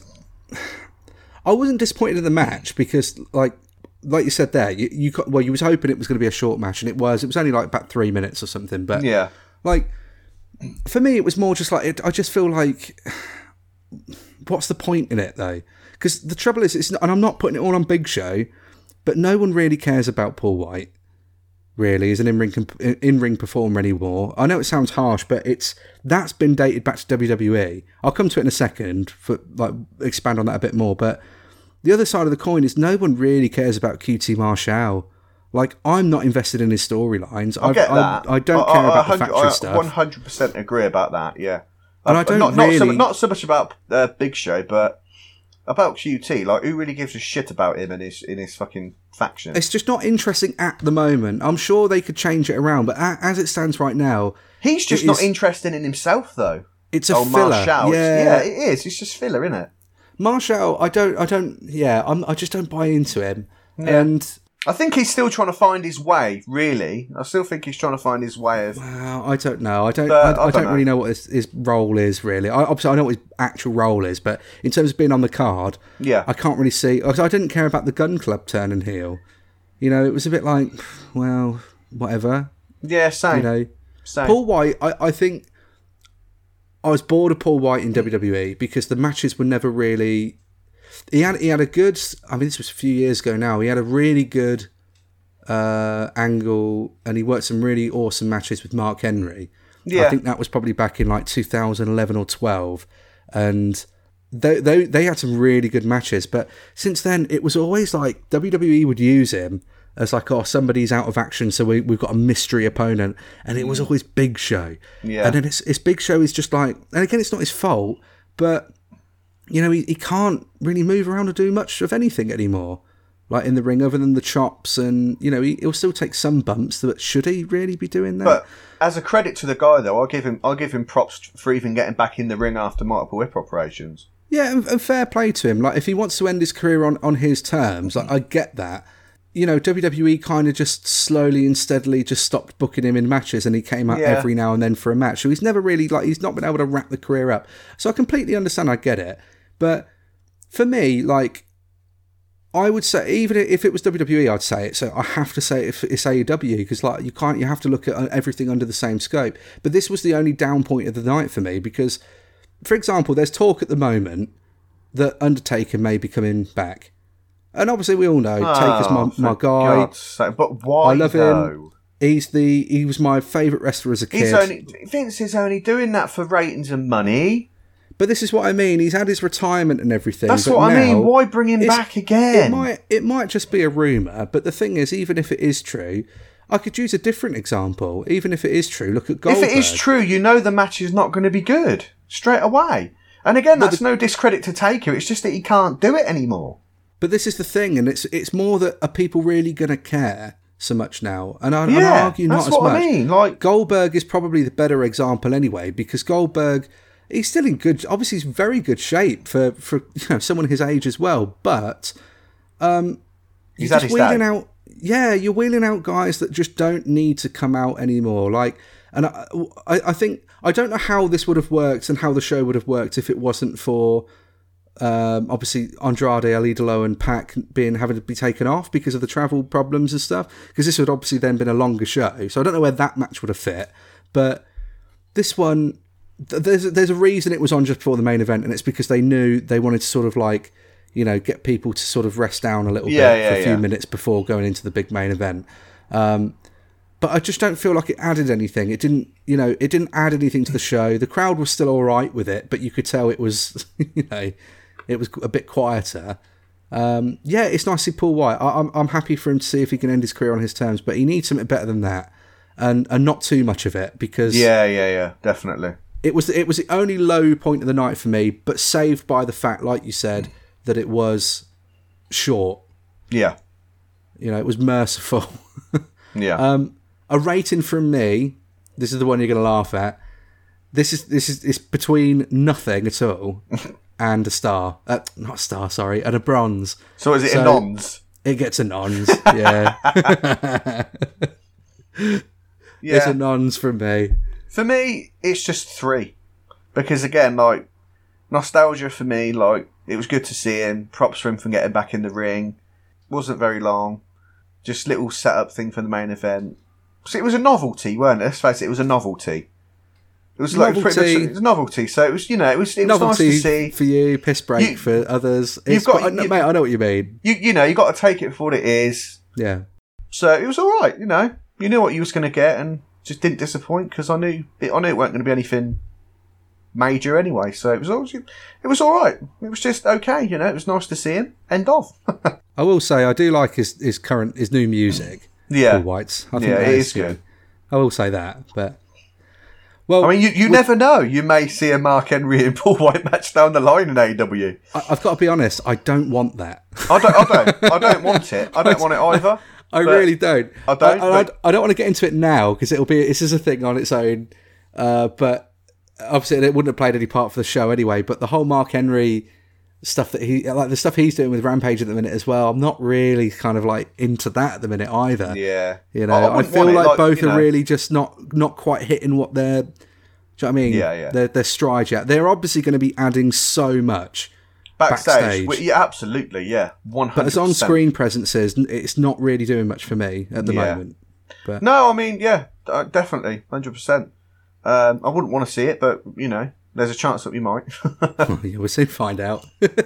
Well, it brings us to the main event for the evening. We're here. We're at the main event. Yeah, a lot happening. So Christian Cage, the current Impact World Champion, he obviously took that from Kenny on the debut episode of Rampage a few weeks before this. And he takes on Kenny Omega once again, but this time for the AEW World Championship. Kenny has Don Callis in his corner. Don not on commentary for this match like he was for the Bucks and... Lucha Bros match, which didn't mention at the time when we was reviewing it, but there was a lot more to cover on that one. But yeah, he's just at ringside for this. What did you think about this match? This one clocked in around about 21, 22 minutes. It's what I expected. It was because I mean I've always been a fan of Christian, and you know, to be honest, I think he's best. I think now is the best he's ever been. And you know what? If Omega had dropped it, I would have been fine with it because. It's Christian. Like I like Christian. I didn't want him to. Like I wanted Omega to win, but if he had have dropped it, I'd have been fine with Christian. So I mean, it was just a really good match for me. It's sort of a dream match in a way because I'm big fans of both guys, and it was just really solid back and forth match. I've seen some people don't like this online. It just goes to show as well though that Christian can still go. Well, that's what I thought. But I've seen some people online saying that it looked like Kenny was carrying him through the match. And I was like, I don't think you're watching the same thing here. Yeah, I don't know what they're watching then, but no. Again, I think sometimes people need to try and understand and realise that people sometimes are wrestling in a certain way to get your opponent over. Yeah. Like, you know, you say somebody's carrying someone through a match and it's like sometimes the reasons people that, you know, what they were giving is that, well, Kenny was the one having a like... do this and do that, and it's like right. That's the whole point, though, isn't it? So what you mean then is that Kenny was getting offense in a wrestling match. I mean,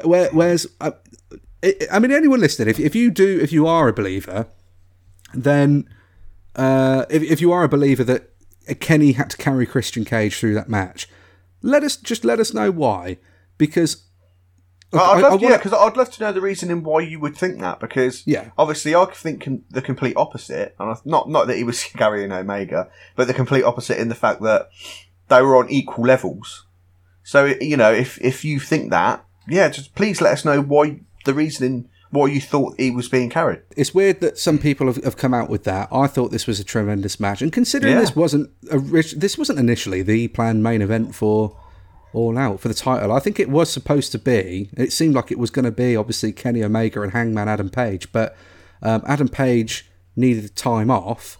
One day we get Hangman and Omega.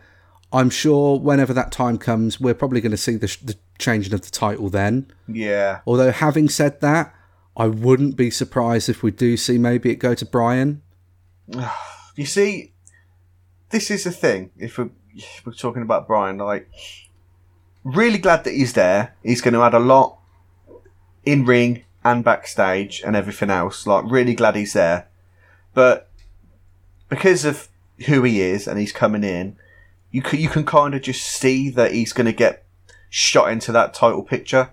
And you can see that if he does, he's probably going to take it. And that's one of the things that annoys me.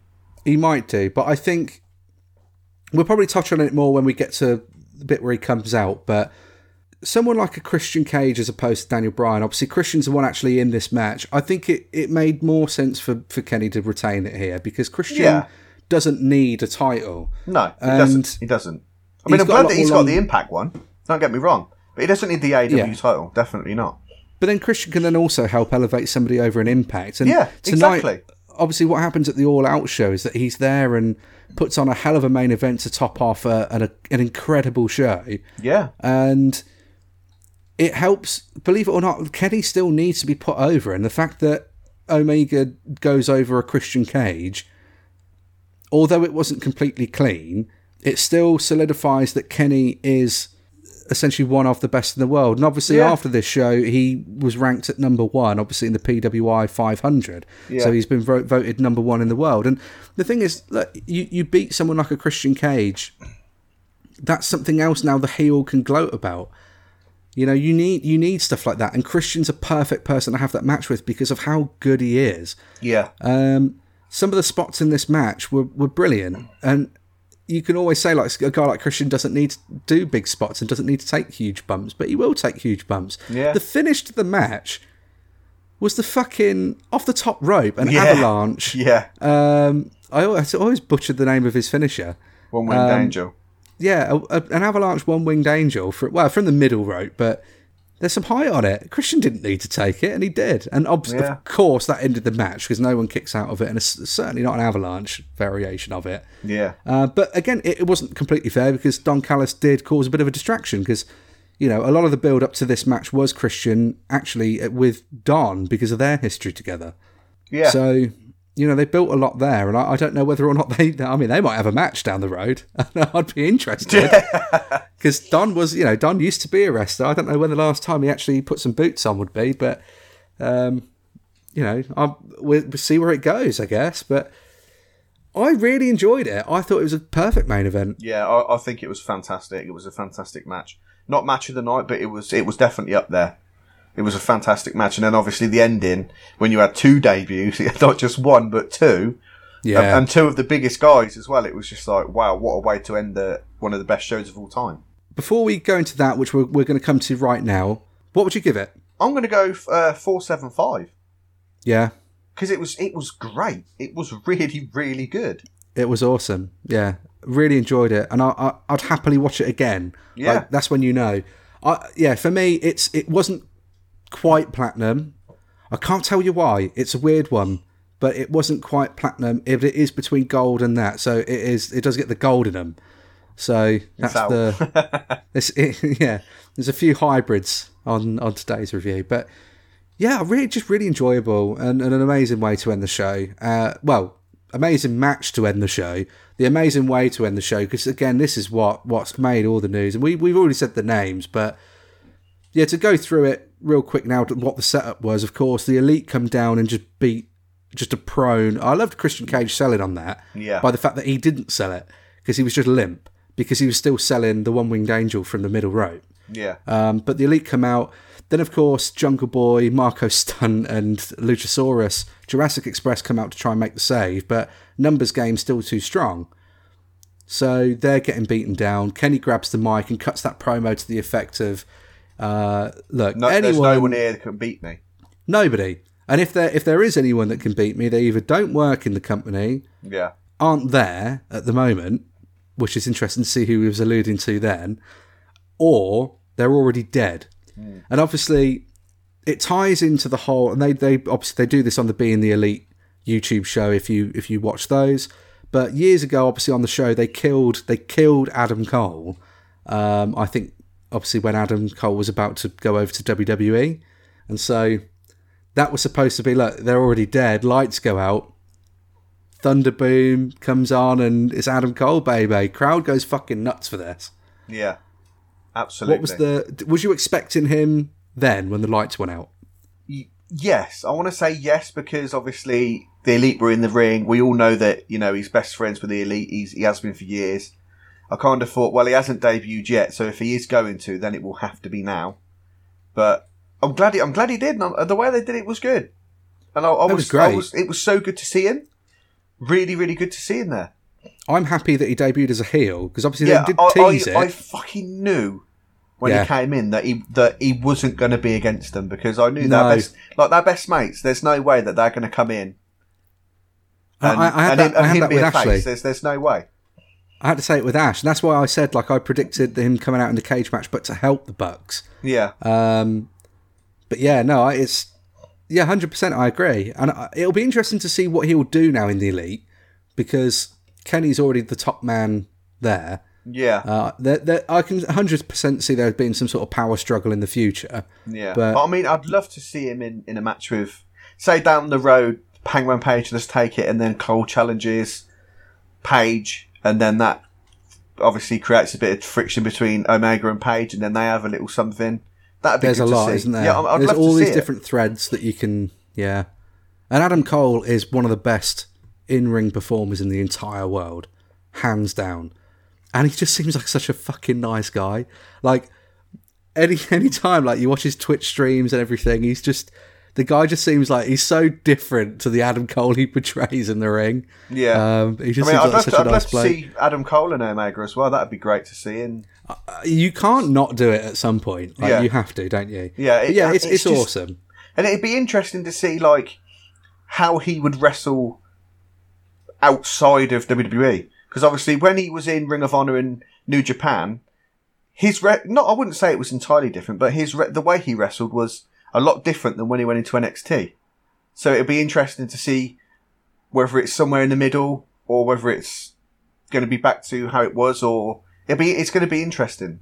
He has promised that he's not even at the peak yet. And in all fairness with Adam Cole... I can well believe that as well. I can well believe it. Adam Cole has been on his career. Every company he's gone to, he's gotten better and better in each company. Yeah, and I do feel like the best version of Adam Cole we've seen so far was NXT. Yeah, hands down. And this is going to be, I think this is going to be another level. I mean, he's promised it, and I believe him because he's backed it up everywhere he's gone. Yeah, definitely. Really excited. But obviously, he comes out and they did the kind of fake stare down with Kenny, and then he just lamps Jungle Boy with a super kick, and it's who's ready for story time with Adam Cole, baby? Yeah, the crowd is loving this. And the thing is, this feels like this is the end of the show now. And I'm telling you what, though, the pop that he got when he done his baby, that was it's huge. Yeah. It's huge. And it's, to be honest, I'm going to be honest, I think it was even bigger on Dynamite. It was, well, I'll have to see. You'll have to see, but I mean, I don't know if it was the mics or what, but it's thunderous on Dynamite in Cincinnati. So, but... Yeah, he kind of just says, look, I'm here, the Elite, the Elite's complete, whatever, and we're all back together now. No one can stop us, most dominating team in the world. Kenny then takes the mic back, and now we get, the real end, and he's like, well, that's a happy ending, and he kind of does that. Also, another side note, I love this fucking... I don't understand it so much, but it's just, Kenny's such a fucking dork, and sometimes it makes me laugh, and when he's like, did I do that? And he did it a couple of times, one in the match and then one in that promo, and it did make me laugh, but... that's another reason why I love him, because he just don't take himself seriously at all. He does and he doesn't, doesn't he? He's unique. I've got to say, unique. He takes the mic and obviously goes for the whole setup. Goodbye, good night, and But it's not the end, is it? He says it's a happy ending, and that's not the end because Flight of the Valkyrie comes on. Actually, I was gonna. A remixed version of Flight of the Valkyrie. Yeah, it's like a trap song. I mean, I've got to be honest, but I thought when Bryan Danielson was going to come, I thought they were going to use Final Countdown again, Europe. So I was sat there and I was like, well, if he's coming, it's got to be now, surely. But I was like, they're not going to do two huge debuts, one after the other at the end of a main event. It was sort of a trap version, Yeah, it was. It is. When it gets into it, it's like... Yeah. It's good. I like it. That was perfect. That's to a T, pretty much. It's great, though. It is good. It comes out... Fuck me, man. As soon as, because they know, and it's synonymous with, because of his WWE music, and as soon as I heard it, the crowd, myself, it's... just it was what the fuck, and then he actually comes out. It was that for me, that moment was when I heard it I was like, no, Like, it's not Shugley. And then it was. It was great. But you just like, I was like, what the fuck? Like, we've just had Adam Cole come out. Yeah. And now they're actually debuting Bryan Danielson within minutes of Adam Cole. Yeah. And him actually coming out, and it's just then the yes chant. And I don't know if he is going to be using it. He says it again in the post-media scrum. He's not sure if he's allowed to necessarily use it. I don't even know if he really wants to use it. Yeah. Because he's probably going to want to do some more, like, obviously newer stuff now. Yeah. To kind of move away from it, but the crowd love doing it, so he's never going to stop the crowd, but I don't think he's going to initiate it by doing the pose. Sometimes they'll ask a question, you'll see on Dynamite, and obviously the answer was going to have to be a yes, so everybody does a yes chant. But yeah, I mean, the place goes fucking bananas, man. Like, unbelievable. Chicago erupts, and then before you know it, there's a standoff.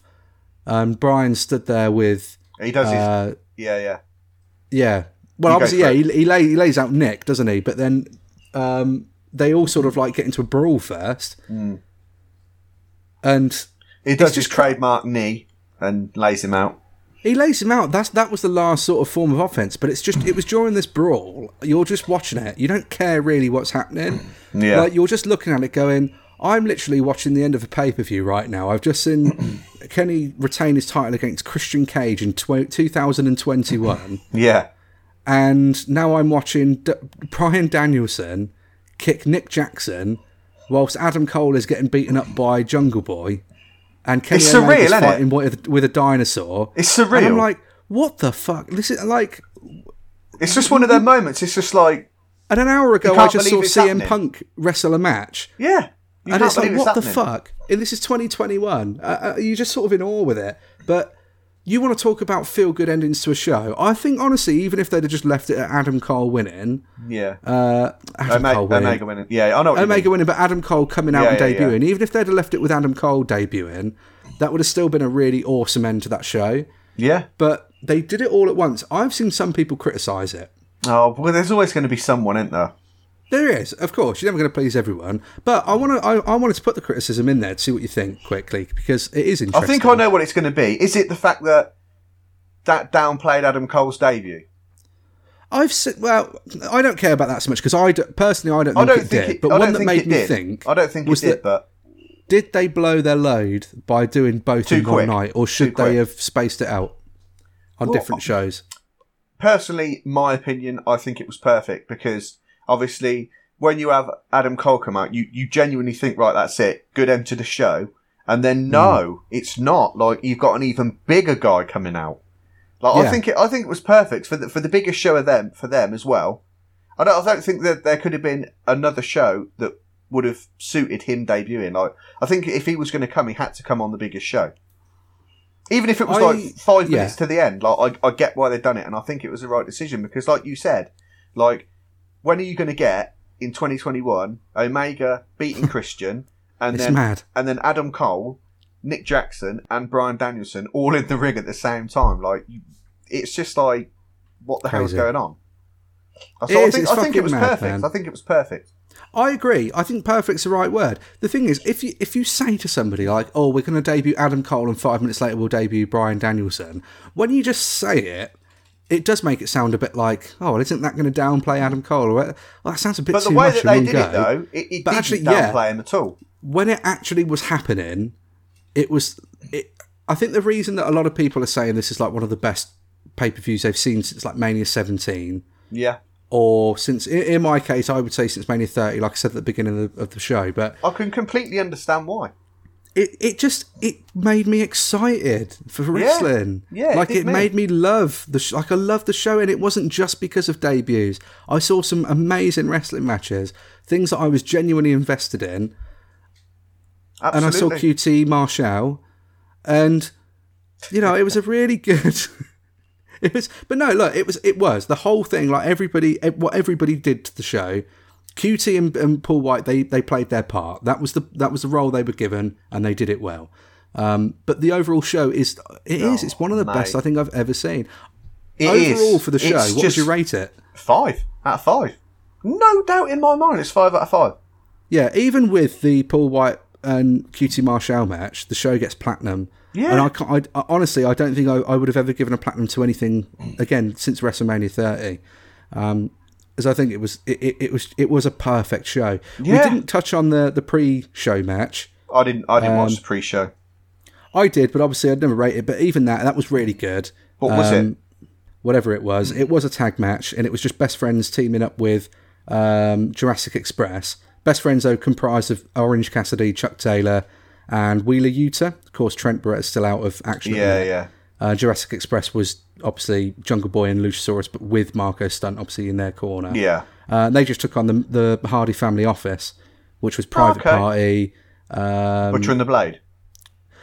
No, so it was just the Blade, and then it was Hybrid 2, so Angelico and Jack Evans. Oh, okay. Obviously Private Party as well, as I say, and Matt Hardy himself, but... they defeated the Hardy Family Office, but interesting, you know, it's a way to get them all sort of on, but obviously the actual main show though, platinum, words can't do it justice. You do need to watch it. Yeah, honestly, it is the best wrestling pay-per-view I think I've seen in 15 years. It's truly amazing, and if you don't already watch AEW and you've been thinking about it, this show really, I think, would...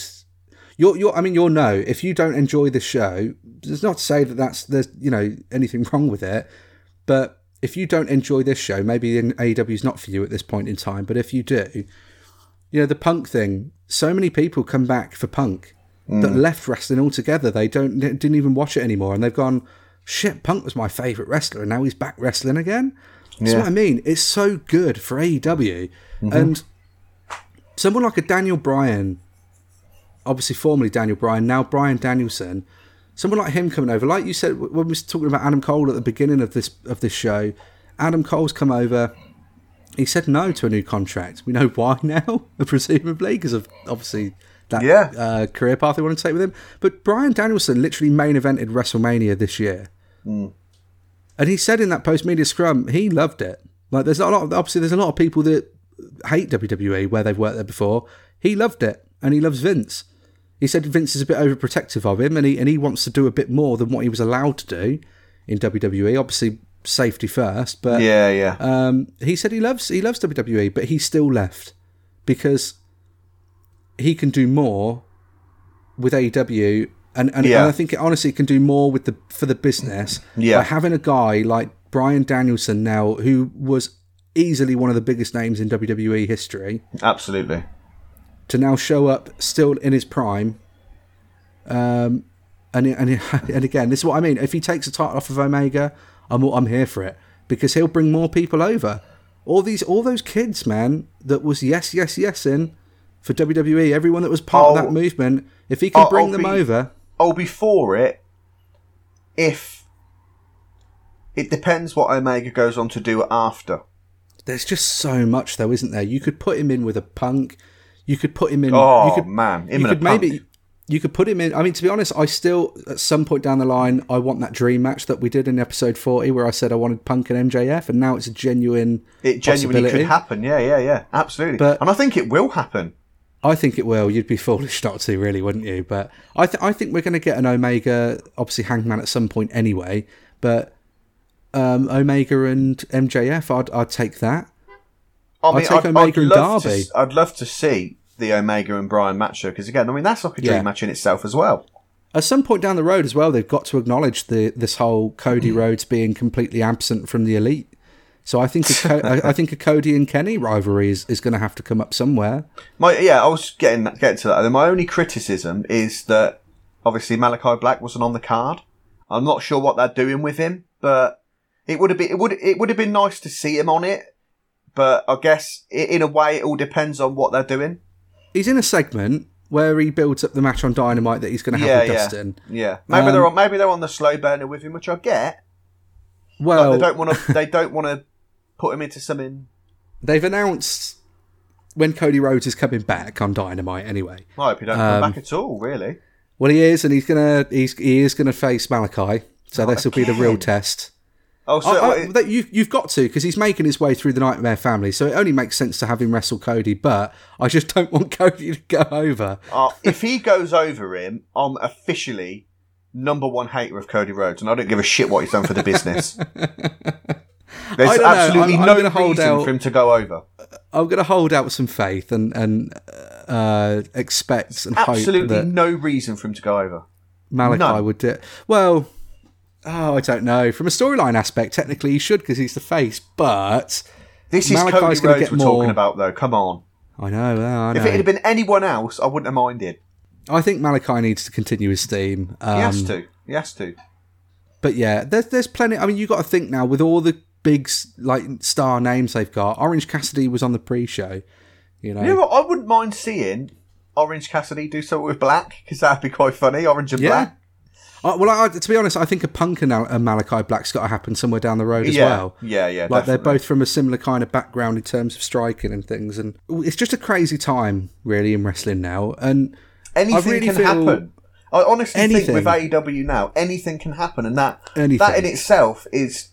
It's like being a kid again, like watching AEW. You're thinking like literally anything can happen, and you need that for week to week television too, to get people interested and get people invested. Because I've always been invested in Dynamite though. Like I've always been invested in it, and even like now, what, over a year in, it's just 2 years now for Dynamite. It is 2 years, isn't it? Yeah, 2 years next month, and it's just like I think like wrestling now. It's the best it's been in at least 20 years. In a long time. At least 20 years. In a long time, for sure. You know, for me, at least 20 years. Yeah. And that's a long, long time, man. It's a long ass time to wait. I think in a more shorter-term way of looking at it, it's more, you know, AEW got dealt a real hard fucking hand with the pandemic. Obviously, everybody got dealt a hard hand, but AEW was a start-up company, you know, and it really got dealt a shitty blow, you know, with how fresh and new they were for that to happen. And then they had amazing debuts, you know. Matt Hardy was a great thing, and same night was Brody, and the Brody thing is still, man, that's still sad, you know, like everything that's happened, and you know, with that, and Brody couldn't have had these same sort of moments in front of a crowd where people would have gone nuts and stuff, and it's like, do you know what I mean? Like, it's been a real tough fucking time to sort of be a wrestling fan as well. On top of, like, speaking out movement. On top of, like, all the fucking people from the business that seem to be a bloody diddler. Yeah. Like, everyone just, you know, and it's just getting such a bad rap. And you get, like, the Hana Kimura stuff that happened last year. Obviously, literally at the same sort of time was then what happened with Shad. More recently, Daphne. Yeah. So there's so much sad news. I really feel like Double or Nothing was kind of the first, right, here's a pay-per-view in front of a live crowd, let's fucking get back into it. And I really loved Double or Nothing. Like, I loved it. And then this one was just like, do you know what? Not only are we going to just get back into the fucking swing of it here, we are going to take it up to a level you haven't even seen yet. Yeah. Like, we are literally just starting. Yeah. It just felt like the message was that we're literally not, like, we've not been beaten down, like, we are better than we've ever been, and it's only going to get better. Yeah, and also the fact that, like, we're not fucking about, and we will fucking take the competition to WWE and anyone else. Like, we ain't messing around. Like I think Cody put it well. Like a few weeks ago, he said, "We're not an alternative anymore. We are competition." And I think that pay-per-view shown that as well. I mean, to a degree, I still disagree that it's competition on two levels. One. If you're talking from money side and that, then obviously no. But from a money side, AEW more so. The Khans have got more money than Vince by a long shot. Oh yeah, Vince is by a long shot. I think Vince is like $2.8 billion, and Tony Khan's dad's like $8 billion or something. It's crazy, but he could buy WWE. He could buy out WWE if he wanted to. Yeah, he could really. But in terms of what the companies are worth right now, obviously it's very clearly. WWE worth a lot more, but they're a public company, whereas AEW's not. Yeah. They can't. AEW's not going to have to answer to shareholders and everything else now that WWE does, because that was again like that's when it started getting watered down because they have to. Yeah, but no, in terms of competition, like WCW was competition because Ted Turner and Eric Bischoff were gunning to put Vince out of business. No one's trying to put WWE out of business because WWE isn't going to go out of business. Yeah, but it's not going to go out of business. Having said that, though, WWE are putting their self out of business at the moment. Yeah, but the thing is, this is what me and Ash discussed last week. Like, WWE doesn't need to care about fans, and we said this before anyway in other episodes. Just saying that is such a shame, though, isn't it? It is a shame, but the thing is, they get their money in other ways. Like, they don't need to appeal to the crowd. Like, their audience base offers very little in the grand scheme of things in a financial aspect.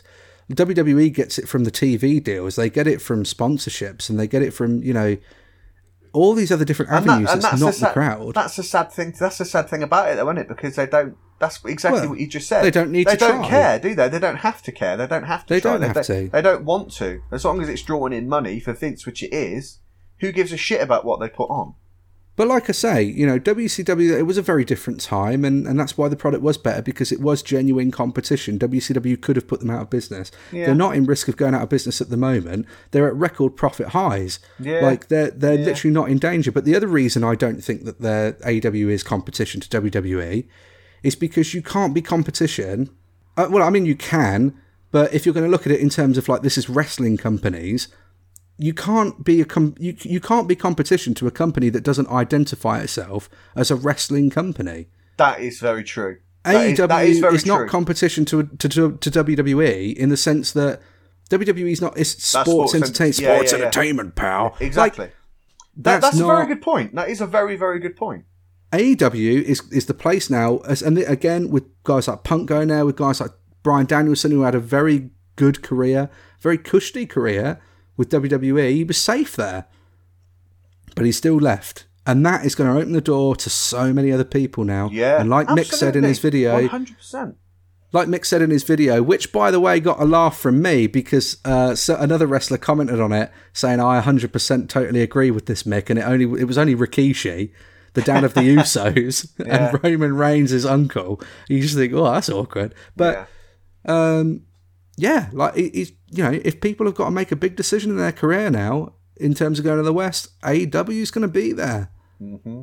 I think so. That's the perfect way to end it. Really, is that AEW put on the best show they've ever put on, one of the best pay per views I've ever seen the best pay per view I've seen in 20 years. Mm. What are your thoughts? I mean, if you've seen it, what do you think? If you haven't seen it, go and watch it. It's on Fight TV, and it's worth to pay. I mean, I don't always say that pay-per-views are worth the money, but this is definitely worth the money. Go and pay for it and go and support it and watch it because you won't be disappointed. Yeah, good value for your money. Good bang for your buck. Absolutely. There's a little pun for everybody there. But absolutely. Yeah, perfect way to end it. That was our very in-depth, long-winded, but informative review of All Out 2021. Well, we hope you've enjoyed it. If you have... you can be sure to make sure that you do subscribe. Absolutely. And if I can get my words out in the correct order, then that'll be even better. But yeah, if you can subscribe to us, we really would appreciate that, and we appreciate all of the support. And you know, once again, we are sorry. We are going to be picking these up. We have got a lot more material coming. Promise that the Brock Lesnar episode's coming at some point. It will be coming. I know it has been delayed, but it will definitely come. It will definitely come. We'll try and do it before he's gone again. Yeah. But yeah, no, we really hope you've enjoyed the episode. Thank you so much for taking the time out of your day. I hope you've enjoyed it as much as we've enjoyed talking about it, because this has been a great episode. Oh, it's good. It's good to sort of get you back here. It feels like it's been ages, Jay. It's just a shame that no Ash this time. It has been at least a couple of months, definitely. Yeah. But we're back now. Hopefully the next one. We're back now. We're back regular. We'll be back. We'll be doing it. So yeah, I mean, thanks everybody for listening. It's been a joy to come back after a couple of months of not being able to be in and doing it because of one thing or another. Yeah, I've really enjoyed being back. And next time it will be all three of us. I promise. Wow, that one's out of your control a bit because Ash could let you down. Wow, you never know. He's a bit of a letdown, isn't he? Wherever you are, everybody, we hope you're having a great day. And be sure to tune in for the next episode. Be sure to tune in for all of our previous episodes. And you can find us once again at TMOF on our Linktree, all of our different platforms that we're on there, and at 3Men1Fall for Facebook, Instagram, and Twitter. Yeah. Guys, We'll catch you down the road. So I'll bid you adieu. Goodbye, good night, and we'll see you in the next one. Three men,